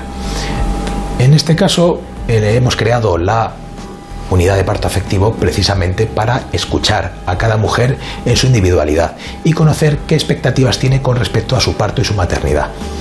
Vamos a intentar cumplir esas expectativas, pero siempre desde el marco de la afectividad y el respeto. Nuestro lema es calidad con calidez durante todo el proceso del embarazo, parto y puerperio. La oferta de atención al parto en España está un poco polarizada. Hay mujeres que no se van a sentir cómodas en unos hospitales, por ejemplo, si quieren una cesárea programada, y otras que si van a otros hospitales donde quieran un parto fisiológico en cuadripedia y con plan de parto también van a ser criticadas y no van a ser bien recibidas. En esta unidad pretendemos acoger a toda mujer con todas sus expectativas y desde el respeto ofrecerle la atención que ella requiera. El parto mínimamente intervenido es una manera de entender el parto como un proceso fisiológico, un proceso que la naturaleza va a ser capaz de llevarlo sin ningún problema y simplemente hay que estar vigilantes, al lado de la paciente, no encima, al lado simplemente vigilando por si hay alguna situación de emergencia, poder solucionarla sin ningún problema para la integridad del bebé y de la madre. Nuestra recomendación es respetar el proceso fisiológico del parto, con la idea de mejorar tanto la vivencia del parto por parte de la mujer, mejorar las tasas de parto vaginal eutóxico, sin instrumentación y sin cesárea, con lo cual la satisfacción por parte de la mujer y del profesional son óptimas. Eh, son muchas cuestiones, un embarazo 40 semanas aproximadamente, a veces antes, a veces después, después son las condiciones naturales tanto hormonales como de eh, constitución de la propia mujer, ¿no? Pero hay unos eh, riesgos del primer trimestre, otros del segundo y otros del tercero. ¿Le parece que vayamos por partes y vamos numerando? Riesgos del primer trimestre. Pues los riesgos del primer trimestre principalmente son riesgos asociados a cómo se ha creado ese nuevo ser, porque si tiene algún problema se va a abortar, se va a perder ese embarazo. Con lo cual, uno de los riesgos del primer trimestre es el aborto. Otro, que este nuevo ser, este embrión, se implante fuera del útero. Normalmente lo más habitual es en la trompa, lo que, tenemos, lo que se llama un embarazo extrauterino, que esto también tiene unos riesgos para la salud de la madre. Y por último, aunque es más extraño, la famosa mola, la mola hidratidiforme, que es bueno, es una alteración de la fecundación, es rara de ver, pero bueno, que puede dar bastantes problemas. A veces se comporta incluso como un tumor. Hace 25 o 30 años se producía mucho, ¿eh? mucho más que ahora. Ha ido disminuyendo en todos los sentidos. Bueno, y, y el embarazo que usted llama extrauterino, el embarazo ectópico, es para estar siempre muy atentos y muy alerta, ¿no? Sí, porque puede darnos el susto de reventar la trompa y generar una hemorragia interna, que puede ser muy grave para la madre. Claro, claro. Y, y el aborto, eh, hay una frase coloquial, ¿no? Que dicen, bueno, eh, no te preocupes, eh, mujer legrada, mujer embarazada. Quiere decir que se hace un legrado cuando hay un aborto y, y se vuelven a quedar inmediatamente y quizás sea eh, pues huevos abortivos o que no reúnen las condiciones y que es mejor que ocurra un aborto a lo mejor es el embarazo que continúe, pero si ocurre un aborto es por algo genético, algún problema Efectivamente. que no, la, la mayoría de los casos. Yo les digo a las pacientes que, por un lado, es mejor que eso no haya salido adelante porque venía con algún problema. Y luego, algo que alivia, les dices, mira, no eres estéril, te has quedado embarazada. Con lo cual, significa que los espermatozoides de tu marido han conseguido llegar a un óvulo tuyo. Con lo cual a ella hay que darles esa esperanza, ¿no? De que ya efectivamente no son estériles. Esperanza que ocurre en muchos casos eh, y se quedan embarazadas inmediatamente Claro. o al poco Que tiempo. le ponen muchas ganas de nuevo. Sí, también puede ser. Bueno, eh, vamos con el segundo trimestre. En el segundo trimestre, el principal problema que, obstétrico que puede ocurrir es la incompetencia cervical. La incompetencia cervical consiste como si el cuello de la matriz fuese un calcetín con la goma gastada. En cuanto el embarazo tiene un cierto peso, se abre, no lo mantiene y se pierde el niño. Además, se pierde en un momento muy cercano a la viabilidad, con lo cual es muy dramático, es una vivencia muy dramática para, para la mujer y su pareja. Porque si el niño no está maduro, hay que poner tratamientos para que madure antes de que eh, salga espontáneamente, ¿no? Efectivamente. Pero como no suele dar síntomas, el primer, la primera vez que le ocurre a una mujer, te lo sueles, eh, te lo sueles comer. Porque No, no, da, no da ningún síntoma y ya viene con la bolsa prolapsada en vagina y eso ya es muy difícil de tratar. ¿Y el tercer trimestre? Ahí ya es cuando pueden aparecer la mayoría de las patologías asociadas a la madre, ¿no? Eh, Todo lo que es preeclampsia, diabetes, hipertensión, colestasis, es el, el trimestre así más divertido de patología materna. Los primeros son más bien de, el primero de patología del embrión el último de patología materna. Hay uno que usted y yo sabemos perfectamente en ese factor de riesgo que es la placenta previa, ¿no? Sí. Que como la placenta está insertada de manera cuando en cuanto se está ensanchando el cuello de la matriz, se puede poner a sangrar. Eso es. Y eso es terrible. Hay ¿no? que salir corriendo, efectivamente. Sí, sí, hay que salir corriendo a, hacer una cesárea, Eso claro. es. Bueno, ¿le ocurre de vez en cuando? Sí. La placenta previa es algo que ocurre en un porcentaje de mujeres y bueno, pues afortunadamente con la ecografía ya sabemos quiénes son y las tenemos con cierta vigilancia y a partir de una semana razonable, 36-37, pues sacamos a los bebés. Muy bien, pues eh, le invito a conocer eh, cuál es la alimentación ideal de un, de un embarazo, de una embarazada. Seguir una dieta variada y equilibrada es fundamental siempre, pero especialmente durante el embarazo. Y es que en la gestación aumentan las necesidades nutricionales, pero eso no significa que haya que comer por dos. Un correcto aporte de nutrientes conseguirá tanto el bienestar de la madre como un óptimo desarrollo fetal. Y para conseguirlo debemos seguir la dieta mediterránea, abundancia de frutas y verduras debidamente lavadas o peladas, legumbres, cereales y frutos secos. También es importante la ingesta de lácteos, pescados, huevos y carne bien conservados y preparados, así como de aceite de oliva. Si bien es cierto que hay que evitar alimentos como embutidos o lácteos no pasteurizados, debido al riesgo de toxoplasmosis y listeriosis respectivamente, ya que pueden tener repercusiones muy graves para el feto. Los expertos recomiendan además ingerir 2 litros diarios de líquidos, sobre todo agua, zumos naturales o caldos, eliminar el alcohol y reducir el consumo de café y té, bebidas energizantes o con gas, ya que pueden dificultar la digestión. Bueno, las dos palabras eh, mágicas que no están en lo habitual son la toxoplasmosis y la listeriosis. Me dicen qué consiste cada una y cómo se soluciona. La toxoplasmosis es una infección provocada por un parásito, el toxoplasma, que tiene un comportamiento muy curioso. El toxoplasma lo que hace es, tiene un, ciclo madurativo que necesita llegar al intestino del gato para seguir madurando. Entonces la manera que tiene de hacerlo es en un proceso que se llama zombificación del ratón. Cuando infecta el toxoplasma al ratón, le afecta la zona del cerebro del miedo, con lo cual el ratón le pierde el miedo al gato.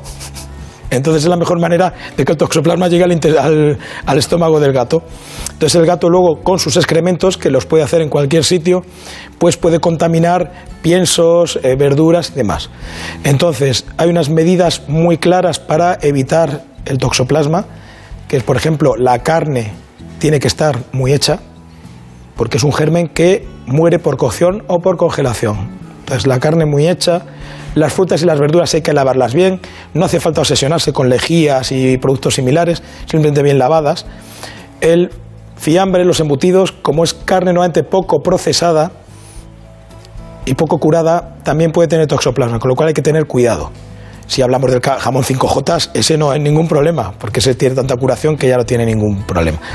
Luego, además, si a la embarazada le gusta la jardinería y las plantas, es importante que para manipular la tierra se ponga guantes, porque también por heridas de la piel y demás se puede transmitir el toxoplasma. ¿Y la listeriosis? La listeria es una bacteria. Es una bacteria que está, sí, es capaz de aguantar la congelación. Esta se muere por cocción. Entonces, lo importante es, por ejemplo, los lácteos y derivados que estén siempre pasteurizados. Hay que evitar también los quesos de leche cruda o de leche no pasteurizada. Y luego hay ciertos productos, por ejemplo el paté, los pescados ahumados, que tienen que estar enlatados o en frasco, nunca pasados al vacío, porque si no pueden tener listeria. Entonces eso es algo que a las pacientes hay que indicárselo. Y luego, lo que yo les cuento, no me hagáis lo que hacemos los maridos de Rodríguez en verano. Hay que tener una correcta higiene de la nevera y no estar recalentando sobras un día tras otro, me, me descongelo unos canelones, me tomo la mitad, los vuelvo a meter, los vuelvo a sacar. Todos estos cambios en el ritmo del frío, en el ciclo del frío de los alimentos, le encanta la listeria. Entonces, es muy importante que la paciente no coma sobras y que tenga una correcta higiene de la nevera, que la limpie a menudo y que no mezcle alimentos, que los tenga en cada estante separados.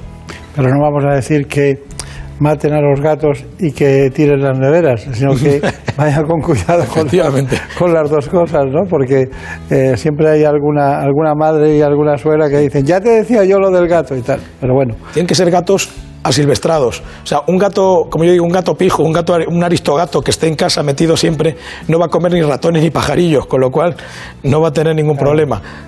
Son muy listos los gatos, ¿eh? Muy listos. Suelen domesticar al, al dueño, sí. Sí.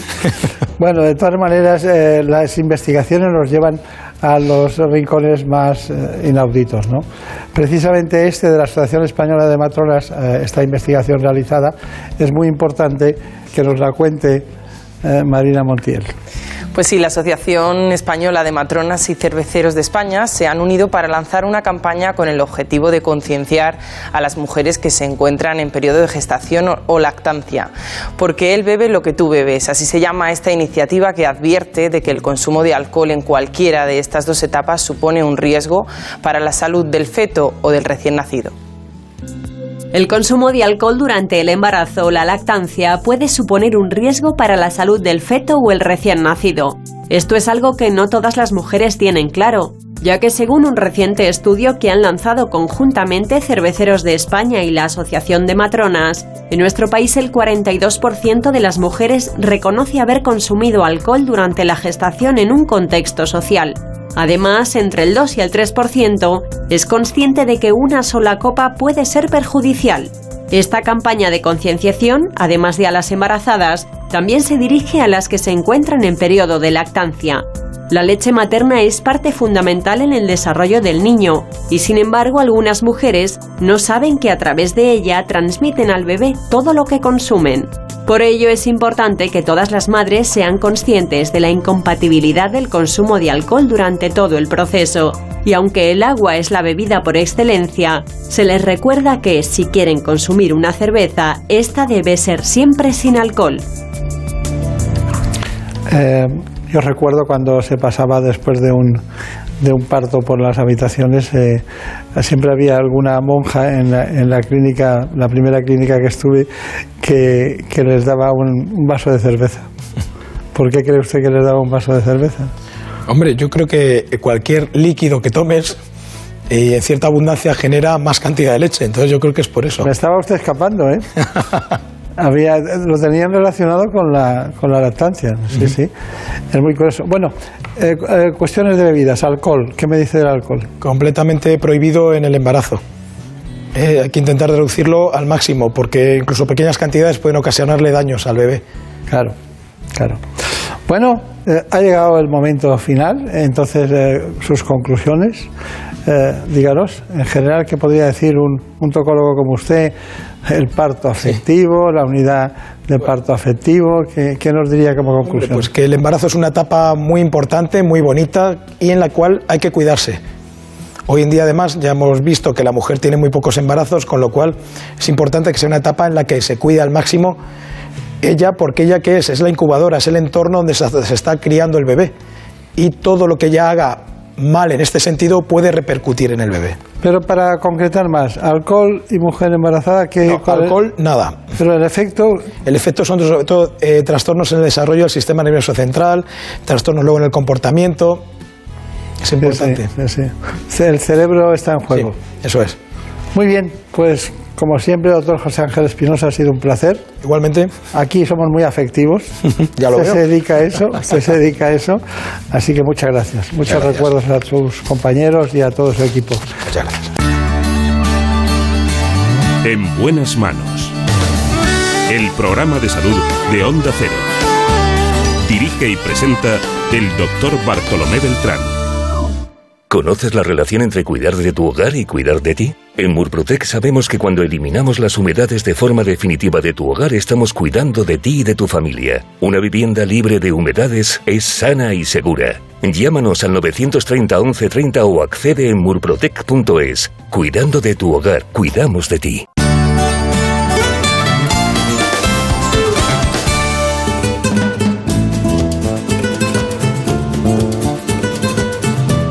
Ha llegado el momento de conocer lo que publican nuestros compañeros de La Razón en ese suplemento de A tu Salud. Saludos desde La Razón. Esta semana hablamos con los máximos expertos en coronavirus para explicar por qué es posible que este verano todavía contagiemos la COVID-19 a nuestros familiares a pesar de estar vacunados.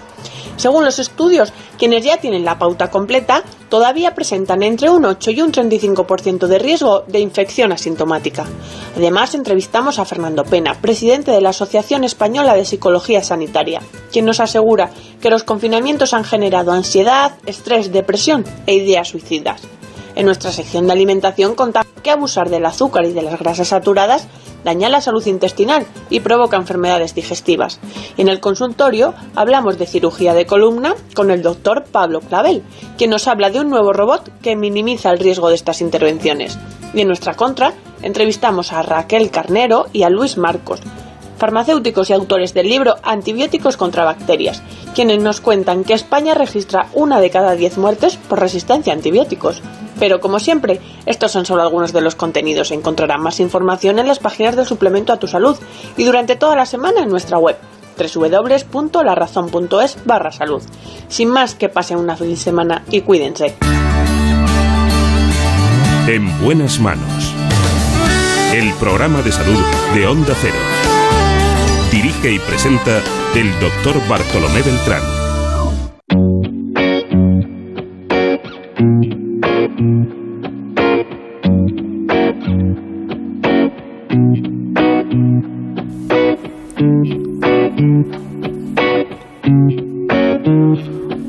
Las cuestiones más molestas que tienen los seres humanos a lo largo de su vida puede ser algo que se ha dado en llamar artritis reumatoide, que no tiene nada que ver con la artrosis, pero también la tratan los reumatólogos. Lo vamos a hacer con el presidente de la Sociedad Española de Reumatología, el doctor José María Álvaro Gracia.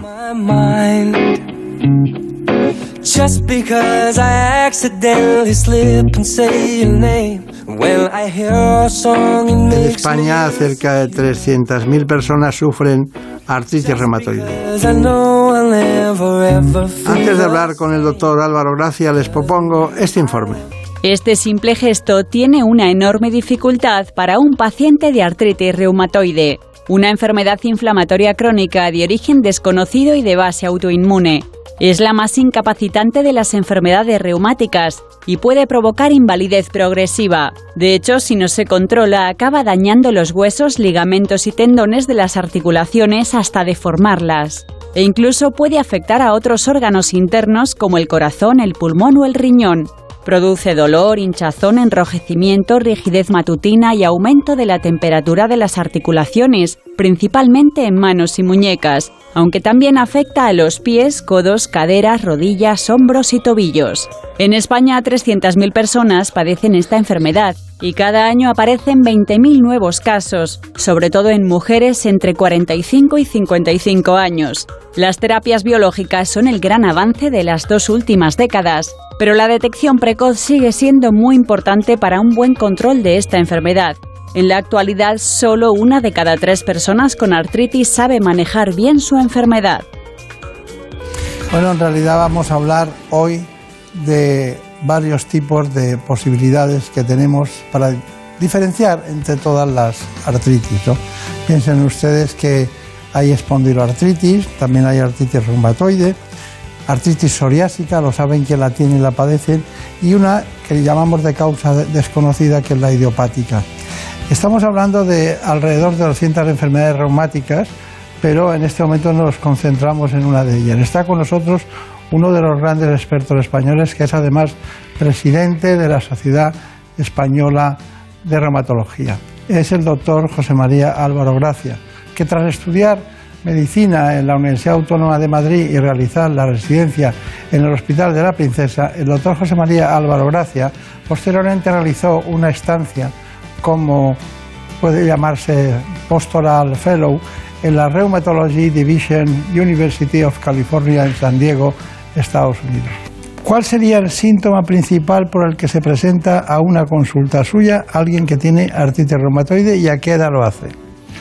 Fundamentalmente, los pacientes o las pacientes, porque hay mayoría de mujeres, suelen quejarse de dolor, dolor crónico, dolor que lleva unas cuantas semanas de evolución, sobre todo en las pequeñas articulaciones de las manos o en las articulaciones de los pies, y que tiene una característica importante, o quizá dos características.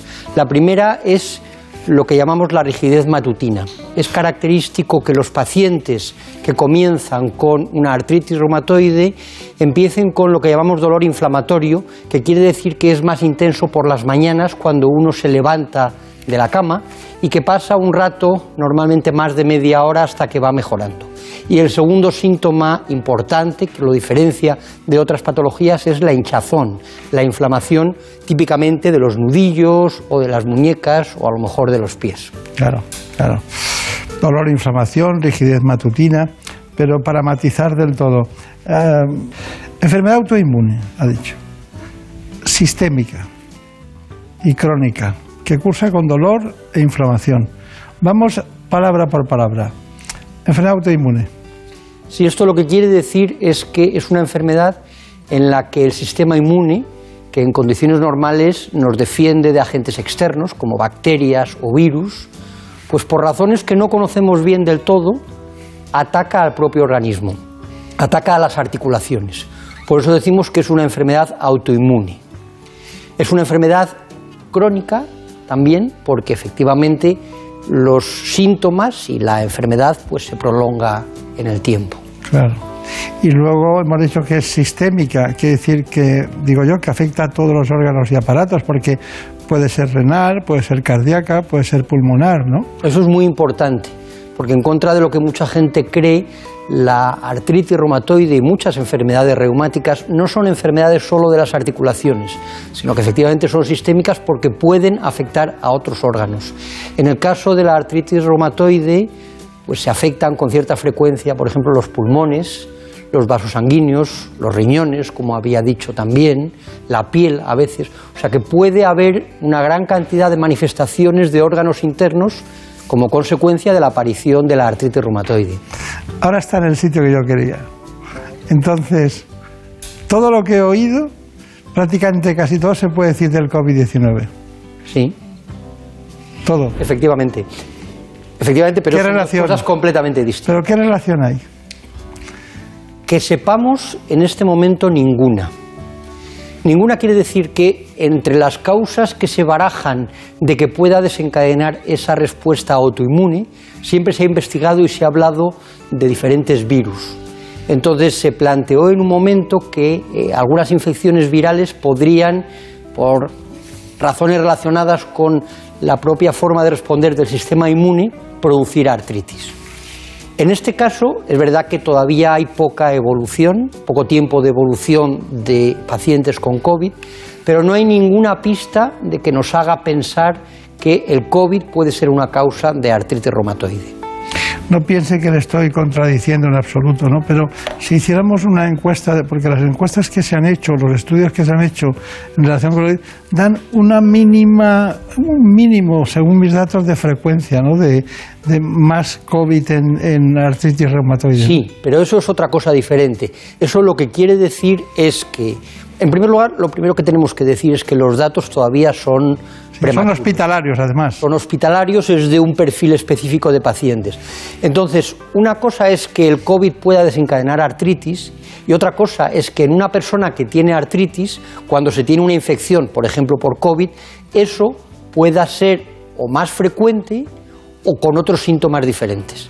Eso es lo que todavía no entendemos bien porque efectivamente sabemos que en el COVID una parte importante es precisamente la defensa de nuestro sistema inmune.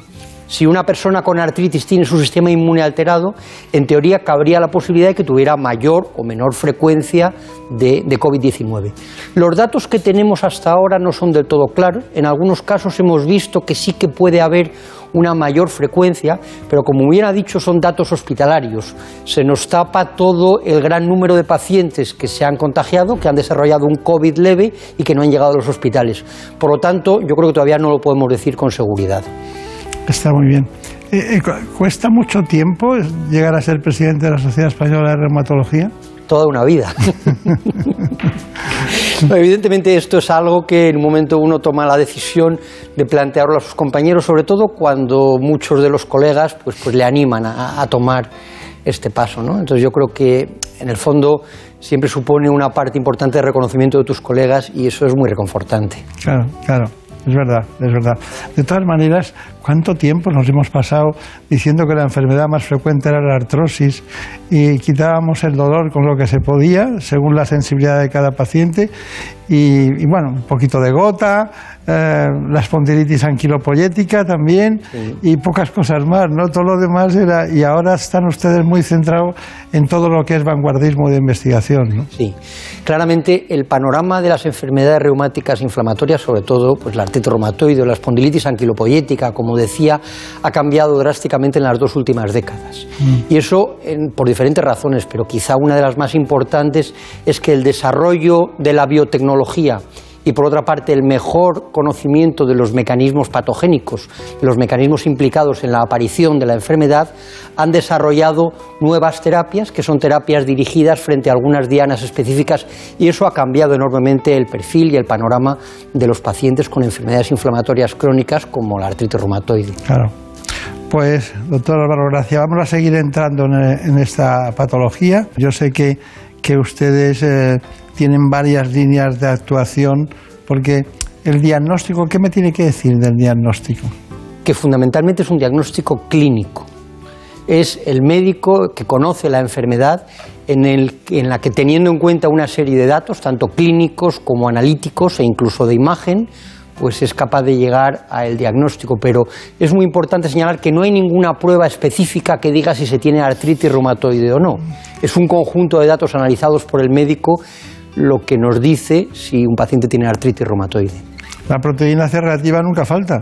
Nunca falta y es muy importante como marcador de inflamación, pero es un marcador completamente inespecífico. La proteína C reactiva puede aumentar desde por una gripe, por un golpe, por, por un infarto de miocardio, por una infección, Sí. por cualquier cosa. ¿Y qué me dice del dímero?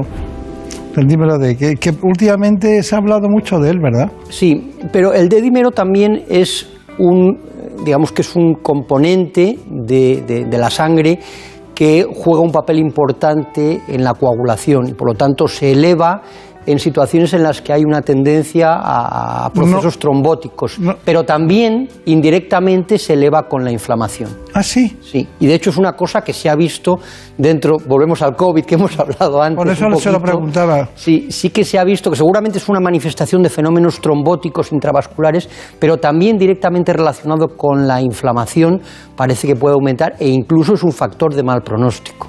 Mm. Sí, ya vi que había mucha gente que no sabía nada del dedímero, me refiero eh, de- en el entorno de la sanidad, ¿no? Y de repente debieron ver que cuando en los COVID positivos había, había dímero de alto. Y Entonces dijeron, ¿aquí qué pasa, no? El D-dímero es una, es una prueba que habitualmente la hemos utilizado para descartar fenómenos trombóticos, como un tromboembolismo pulmonar, por ejemplo, una trombosis venosa. Claro. Para eso lo utilizábamos. Claro, claro, claro, claro. Tenemos que adentrarnos en un tema apasionante que usted maneja exquisitamente según sus compañeros y los propios pacientes, que es el proceso del tratamiento. Eh, yo tengo la idea de que hay tres grandes carriles ¿no? de- del tratamiento. Uno el clásico, luego ya salen los fármacos modificadores de la enfermedad y finalmente ya hay unas innovaciones increíbles, ¿no? como los JAKs y compañía. Bueno, en definitiva, ahora hablamos de eso. ¿Qué preguntas tenemos de la audiencia? Doctor Álvaro Gracia, tengo la sensación que entre los ciudadanos, cuando oímos hablar de artritis reumatoide, es una enfermedad solo de mayores. ¿Es así o nos equivocamos y las personas jóvenes pueden sufrirla? es radicalmente falso. De hecho, la edad más frecuente de aparición de la artritis reumatoide es edad media, alrededor de los cuarenta y tantos, cincuenta, cincuenta y tantos años. Incluso existe la artritis reumatoide en niños, en niños de pocos años. Luego es una enfermedad que puede afectar a cualquier edad, a cualquier persona, más frecuente en mujeres, pero para nada es una enfermedad más frecuente de, de mayores. De mayores. Muy bien, pues está bien eso. Vamos ahora con el tratamiento, lo que ha, diríamos, estudiado Javier Sanz. El tratamiento de la artritis reumatoide engloba dos tipos de fármacos, los que se utilizan para aliviar el dolor, antiinflamatorios y corticoides, y los que sirven para modificar la enfermedad a largo plazo. Según la Sociedad Española de Reumatología, no son eficaces en el 100% de los pacientes, por lo que habitualmente el médico prescribe varios de forma secuencial hasta encontrar aquel que sea más eficaz y mejor tolerado. El pilar fundamental de la terapia contra la artritis reumatoide son los fármacos antirreumáticos modificadores de la enfermedad, los llamados FAMES. Según la SER, la prescripción precoz de estos tratamientos es fundamental para reducir al máximo la inflamación articular y la progresión en la enfermedad. En los casos en los que los FAMES no funcionan de forma adecuada, los especialistas tratan la patología con terapias biológicas. Estos son medicamentos diseñados con fórmulas complejas elaboradas a partir de células vivas que han demostrado ser muy eficaces para mejorar el dolor y la inflamación y para evitar la destrucción articular. Si la enfermedad está muy avanzada, el paciente puede necesitar cirugía. Ya hemos visto el tema del, del, tratamiento, pero también hay otra cuestión que es el testimonio de los pacientes, ¿no? que también lo hemos, lo hemos trabajado. Eh, eh, quería saber algo de que preocupa mucho a los pacientes, ¿no? Sí, la verdad que es una pregunta muy dura y muy directa, pero mi deber es transmitírsela. Y es, ¿acabaré en silla de ruedas si sufro artritis reumatoide? Y le agradezco mucho a quien haya hecho esa pregunta, porque mi contestación va a ser enormemente tajante. No. Qué buena noticia. Afortunadamente hoy en día tenemos medios para Vamos a salir a aplaudir a las si una persona si una persona desarrolla una artritis reumatoide y la diagnosticamos a tiempo, esto es fundamental, las probabilidades de que esa persona lleve una vida prácticamente normal son enormes. Hoy en día no vemos en las consultas sillas de ruedas muy pocas en pacientes con artritis reumatoide. Muy bien. Vamos con el testimonio. Bueno, a mí me diagnosticaron con 18 años, fue un comienzo muy rápido con mucha inflamación muy generalizada y entonces, bueno, eh, eso me llevó a un tratamiento bastante precoz. Eh, la artritis es una enfermedad inflamatoria eh, crónica que produce dolor, que produce rigidez, especialmente matutina, y que con el paso de los años tiene un curso degenerativo que aunque ahora cada vez es más lento gracias a los nuevos fármacos, pero eh, va deteriorando tus articulaciones, a algunas personas más, a otras menos, pero, pero bueno, el deterioro funcional pues existe. Cuando comencé con la artritis, con 18 años, todavía no hay los tratamientos eh, bueno, tan efectivos que, con los que contamos en la actualidad. Y el corticoide es, la base mm, siempre ¿no? para, para reducir la inflamación de la forma más rápida posible. Y luego, bueno, pues comencé con, pues con salazopirina, eh, la ahora famosa hidroxicloroquina, y luego más adelante, en, pues en unos años, hacia el 2005, ya comenzaron los biológicos, y bueno, pues fue, fue un avance muy importante en el control de la enfermedad y mejoré mucho con el, con el primer biológico que fue el Embren. Luego he estado con varios biológicos, mm, alrededor de nueve o diez biológicos. Y, y bueno, pues eh, yo he tenido una buena experiencia con ellos, no he tenido grandes efectos secundarios, salvo alguno en especial, pero no, no muy serios. Lo que sí es verdad es que a veces lo que, lo que tengo más bien es resistencia a su funcionamiento. Entonces, por eso de ahí es que el hecho de que hayan tenido que estar cambiándome de tratamientos ¿no? cada cierto tiempo. Tienes que, de alguna manera, hacerte amiga de tu enfermedad, porque va a ser eh, algo con, lo que vas a, estar, vas a andar todo tu camino. Entonces luchas contra ella y mantienes la ilusión de que desaparezca en algún momento, haces mil terapias alternativas, haces mil cosas, todo lo que te propongan porque lo que quieres es que desaparezca. Y realmente llega un momento en el que tienes que aceptar que la enfermedad es parte de, es parte de ti y, que lo que tienes que hacer es escucharla. Bueno, pues yo en todo momento recomendaría a, a todas las personas que tienen esta enfermedad que se asocien. Te ayuda también a aceptar la enfermedad, el ver a otros como tú. Está bien, una el testimonio es una de las cosas más importantes en televisión. Es de una asociación, ¿cómo se va a llamar? Con artritis. se llama la asociación que nos ha eh, permitido hacer estas imágenes. Pero también quiero recordar que esta paciente la, tuvo la enfermedad a los 18 años y tiene ahora 40, y, 40 años más o menos.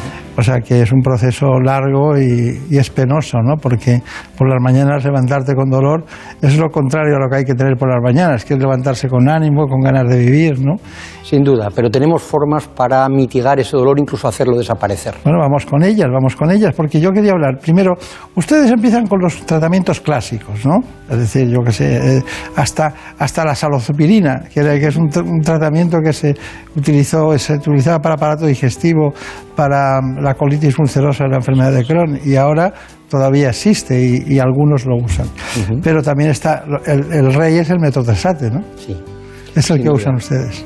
Sí, dentro, eh, como muy bien dijo antes, hay como tres grupos de, de- de- medicamentos, los que son tratamiento sintomático y luego los que son capaces de controlar la enfermedad. Podíamos distribuirlos en los clásicos y en los biológicos. Entonces el metotrexate es sin duda el más importante de los fármacos clásicos modificadores de la enfermedad. Hace mentira, ¿eh? Yo empecé a cono- yo conocí el metotrexate para el tratamiento del cáncer de mama hace 35 años o algo así. Pero las cosas buenas perduran en el tiempo. Y el metotrexate es uno de los grandes hallazgos en el manejo de, sobre todo de la artritis reumatoide, pero también de otra patología O sea, inflamatoria. que usted va a dejar de cumplir años entonces. Enseguida. Metotrexate. Muy bien. ¿Cuándo pasamos, cuando, cuando esto no va bien, ¿no? damos, damos una- un paso al siguiente grupo, que son los biológicos? Pero claro, dentro de los biológicos están los de primera generación, por decirlo de alguna manera, que son específicos y que, y que bueno, y que tienen algo que ver con las citosinas, ¿no? Hay una, hay una, una eclosión de inflamatoria provocada por las citocinas muy potente y ellos se encargan de hacer la interleuquina 6, creo que es. Interleuquina 6, el TNF-alfa, la interleuquina 1, hay varias. Esos son los que utilizan después. Sí, fundamentalmente las terapias biológicas son fármacos que, como bien ha dicho, inhiben citocinas o citoquinas, que son proteínas clave en la inflamación. Entonces, Otra coincidencia con el COVID-19. ¿no? Hay muchas y luego podemos hablar además de, de algunos de estos tratamientos que se han empezado a probar en el COVID. Lo cierto es que estas terapias biológicas que bloquean citoquinas, como por ejemplo la interleuquina 6, pues son claves, son muy eficaces en la artritis reumatoide, pero también son eficaces para controlar la, la tormenta inflamatoria que se produce en algunos pacientes con COVID-19. Y luego ya vienen los fármacos modificadores de la enfermedad, que son dentro de ese grupo los últimos. Porque tengo, he anotado hoy, eh, decía, bueno, pero tiene que haber alguna investigación de alguna. Me he encontrado con la, la upadacitinib, que... Upadacitinib, sí, un nombre complicado. Sí, que, que, que- que es de AVI, ¿no? Y me, ha- me ha sorprendido mucho, ¿no? Parece que esta es el último de todos, ¿no? Sí, bueno, es el último de una generación de fármacos dentro de lo que podríamos llamar las terapias más avanzadas. Junto con las terapias biológicas están lo que llamamos pequeñas moléculas. Que la diferencia fundamental es que en lugar de tener que administrarse por inyecciones, como ocurre con las terapias biológicas, se administran con comprimidos, con pastillas. Y dentro de estas hay dos en el mercado ya, que son el tofacitinib y el baricitinib, y hay otras dos que están a punto de ser aprobadas. Una es el upadacitinib y otra es el filgotinib. Todas tienen nombres realmente muy complicados, pero básicamente son lo mismo, son moléculas que inhiben específicamente proteínas, moléculas que sabemos que son muy importantes para la producción de la artritis. Así que es el upadacitinib. Dacitinib. Importantísimo. Bueno, eh, me gusta porque nos hemos cargado, hemos pasado por los inhibidores eh, de la, de la eh, concretamente de la eh, quinasa esta que es... Y de las JAK, Sí, el llaman. JAK, el JAK, que es... Ese ya me parece un logro infinito, ¿no? Sí. Bueno, ¿Ese el lo usa usted? avance- ¿Lo usa? Sí, sí, claro que lo utilizamos. El principal avance que suponen estas terapias es que eh, son pastillas en lugar de tener que pincharse. Luego hay algunas diferencias, algunos matices, pero sin duda supone un nuevo avance dentro de lo que podemos llamar el arsenal terapéutico del que disponemos para controlar la artritis. Bueno, pues ahora le vamos a hacer un obsequio que consiste en la información última de este espacio, que es la relación entre artritis reumatoide y COVID-19. Perfecto. El ensayo realizado en el Hospital Valdebrón ha incluido al primer paciente de Cataluña con COVID-19. Se trata de un ensayo clínico con el medicamento Saridumab, en fase 2 y 3, que se está llevando a cabo en diferentes hospitales de España, Italia, Alemania, Francia, Canadá, Rusia y Estados Unidos. Este medicamento está indicado para artritis reumatoide y tiene una gran capacidad de respuesta inmune y antiinflamatoria, por lo que podría ser útil para detener el síndrome de dificultad respiratoria aguda y la inflamación en los pulmones observada en pacientes con infecciones graves por el virus. El tratamiento consiste en una única dosis intravenosa y los criterios de inclusión son tener neumonía y estar hospitalizados con COVID-19 confirmado por laboratorio como grave o crítico o padecer disfunción multiorgánica. Según el Hospital Valdebrón, los datos preliminares de un estudio más simple llevado a cabo en China son alentadores, ya que los pacientes tratados con un fármaco similar experimentaron una mejoría significativa en pocos días. El Hospital Valdebrón está participando también en otros dos ensayos clínicos contra la COVID-19 con Remdesivir, un fármaco que se utilizó durante el brote de ébola del año 2014. El secreto es que no hay que decir el nombre completo del medicamento, que basta decir UPA, ¿no? Esa es la clave. Eso o es. sea, que decimos UPA. ¿Qué decías? Doctor, ya hemos hablado en el programa de cómo afecta el tabaco negativamente a la artritis reumatoide. ¿Y el sobrepeso? ¿Qué papel juega en esta enfermedad? También un papel muy importante por dos razones. En primer lugar, porque favorece esa autoinmunidad de la que hemos hablado y además es fácil de entender que gente que tiene artritis, que tiene limitación funcional de sus articulaciones, si pesa más de la cuenta, pues tiene más dificultad para desarrollar su vida normal. Claro. Conclusión. Ya sabe usted que tiene todo el tiempo del mundo. Muchas gracias. Yo creo que lo primero que me gustaría decir es claramente un mensaje de esperanza. Hoy en día la artritis reumatoide es una enfermedad que somos capaces de manejar muy bien. Para ello es absoluta fundamenta- absolutamente fundamental el diagnóstico precoz, que cuando hay sospecha de estos síntomas que el paciente vaya al reumatólogo. Y lo tercero que me gustaría decir es que es fundamental, la principal causa de fracaso de los tratamientos es que los pacientes no los toman. Entonces es fundamental para que una artritis reumatoide vaya bien, además de estas cosas que he dicho, que los pacientes se tomen los tratamientos. Bueno, pues si tenemos artritis reumatoide, si no, no. Tenemos artritis reumatoide. Y yo creo que en general lo podríamos aplicar a casi todo. Los tratamientos que indicamos los médicos, yo creo que es una buena idea tomarlos. Desde luego.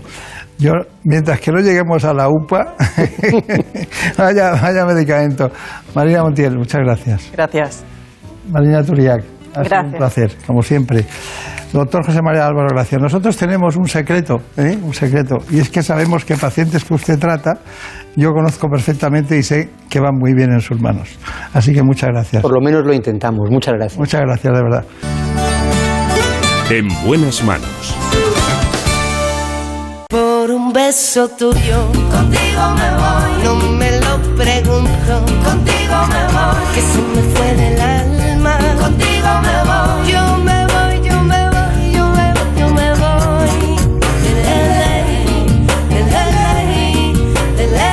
Nos vamos, pero seguimos trabajando para todos ustedes en ese objetivo fundamental de que tengan muy buena salud. Buen fin de semana y hasta pronto. Les recuerdo que en la realización estuvo Nacho Arias y en la producción Marta López Llorente. se dejó llevar y se enreda el tiempo mojando los sueños y tu boca loca me quiso engañar. Por un beso tuyo ya Por un beso tuyo, contigo me voy. No juegues conmigo, contigo me voy. Quédate esta noche, contigo me voy. Conmigo, conmigo, conmigo, ay, por un beso tuyo. Contigo me voy. No juegues conmigo. Contigo me voy. Que les vaya muy bien. Volvemos la semana que viene.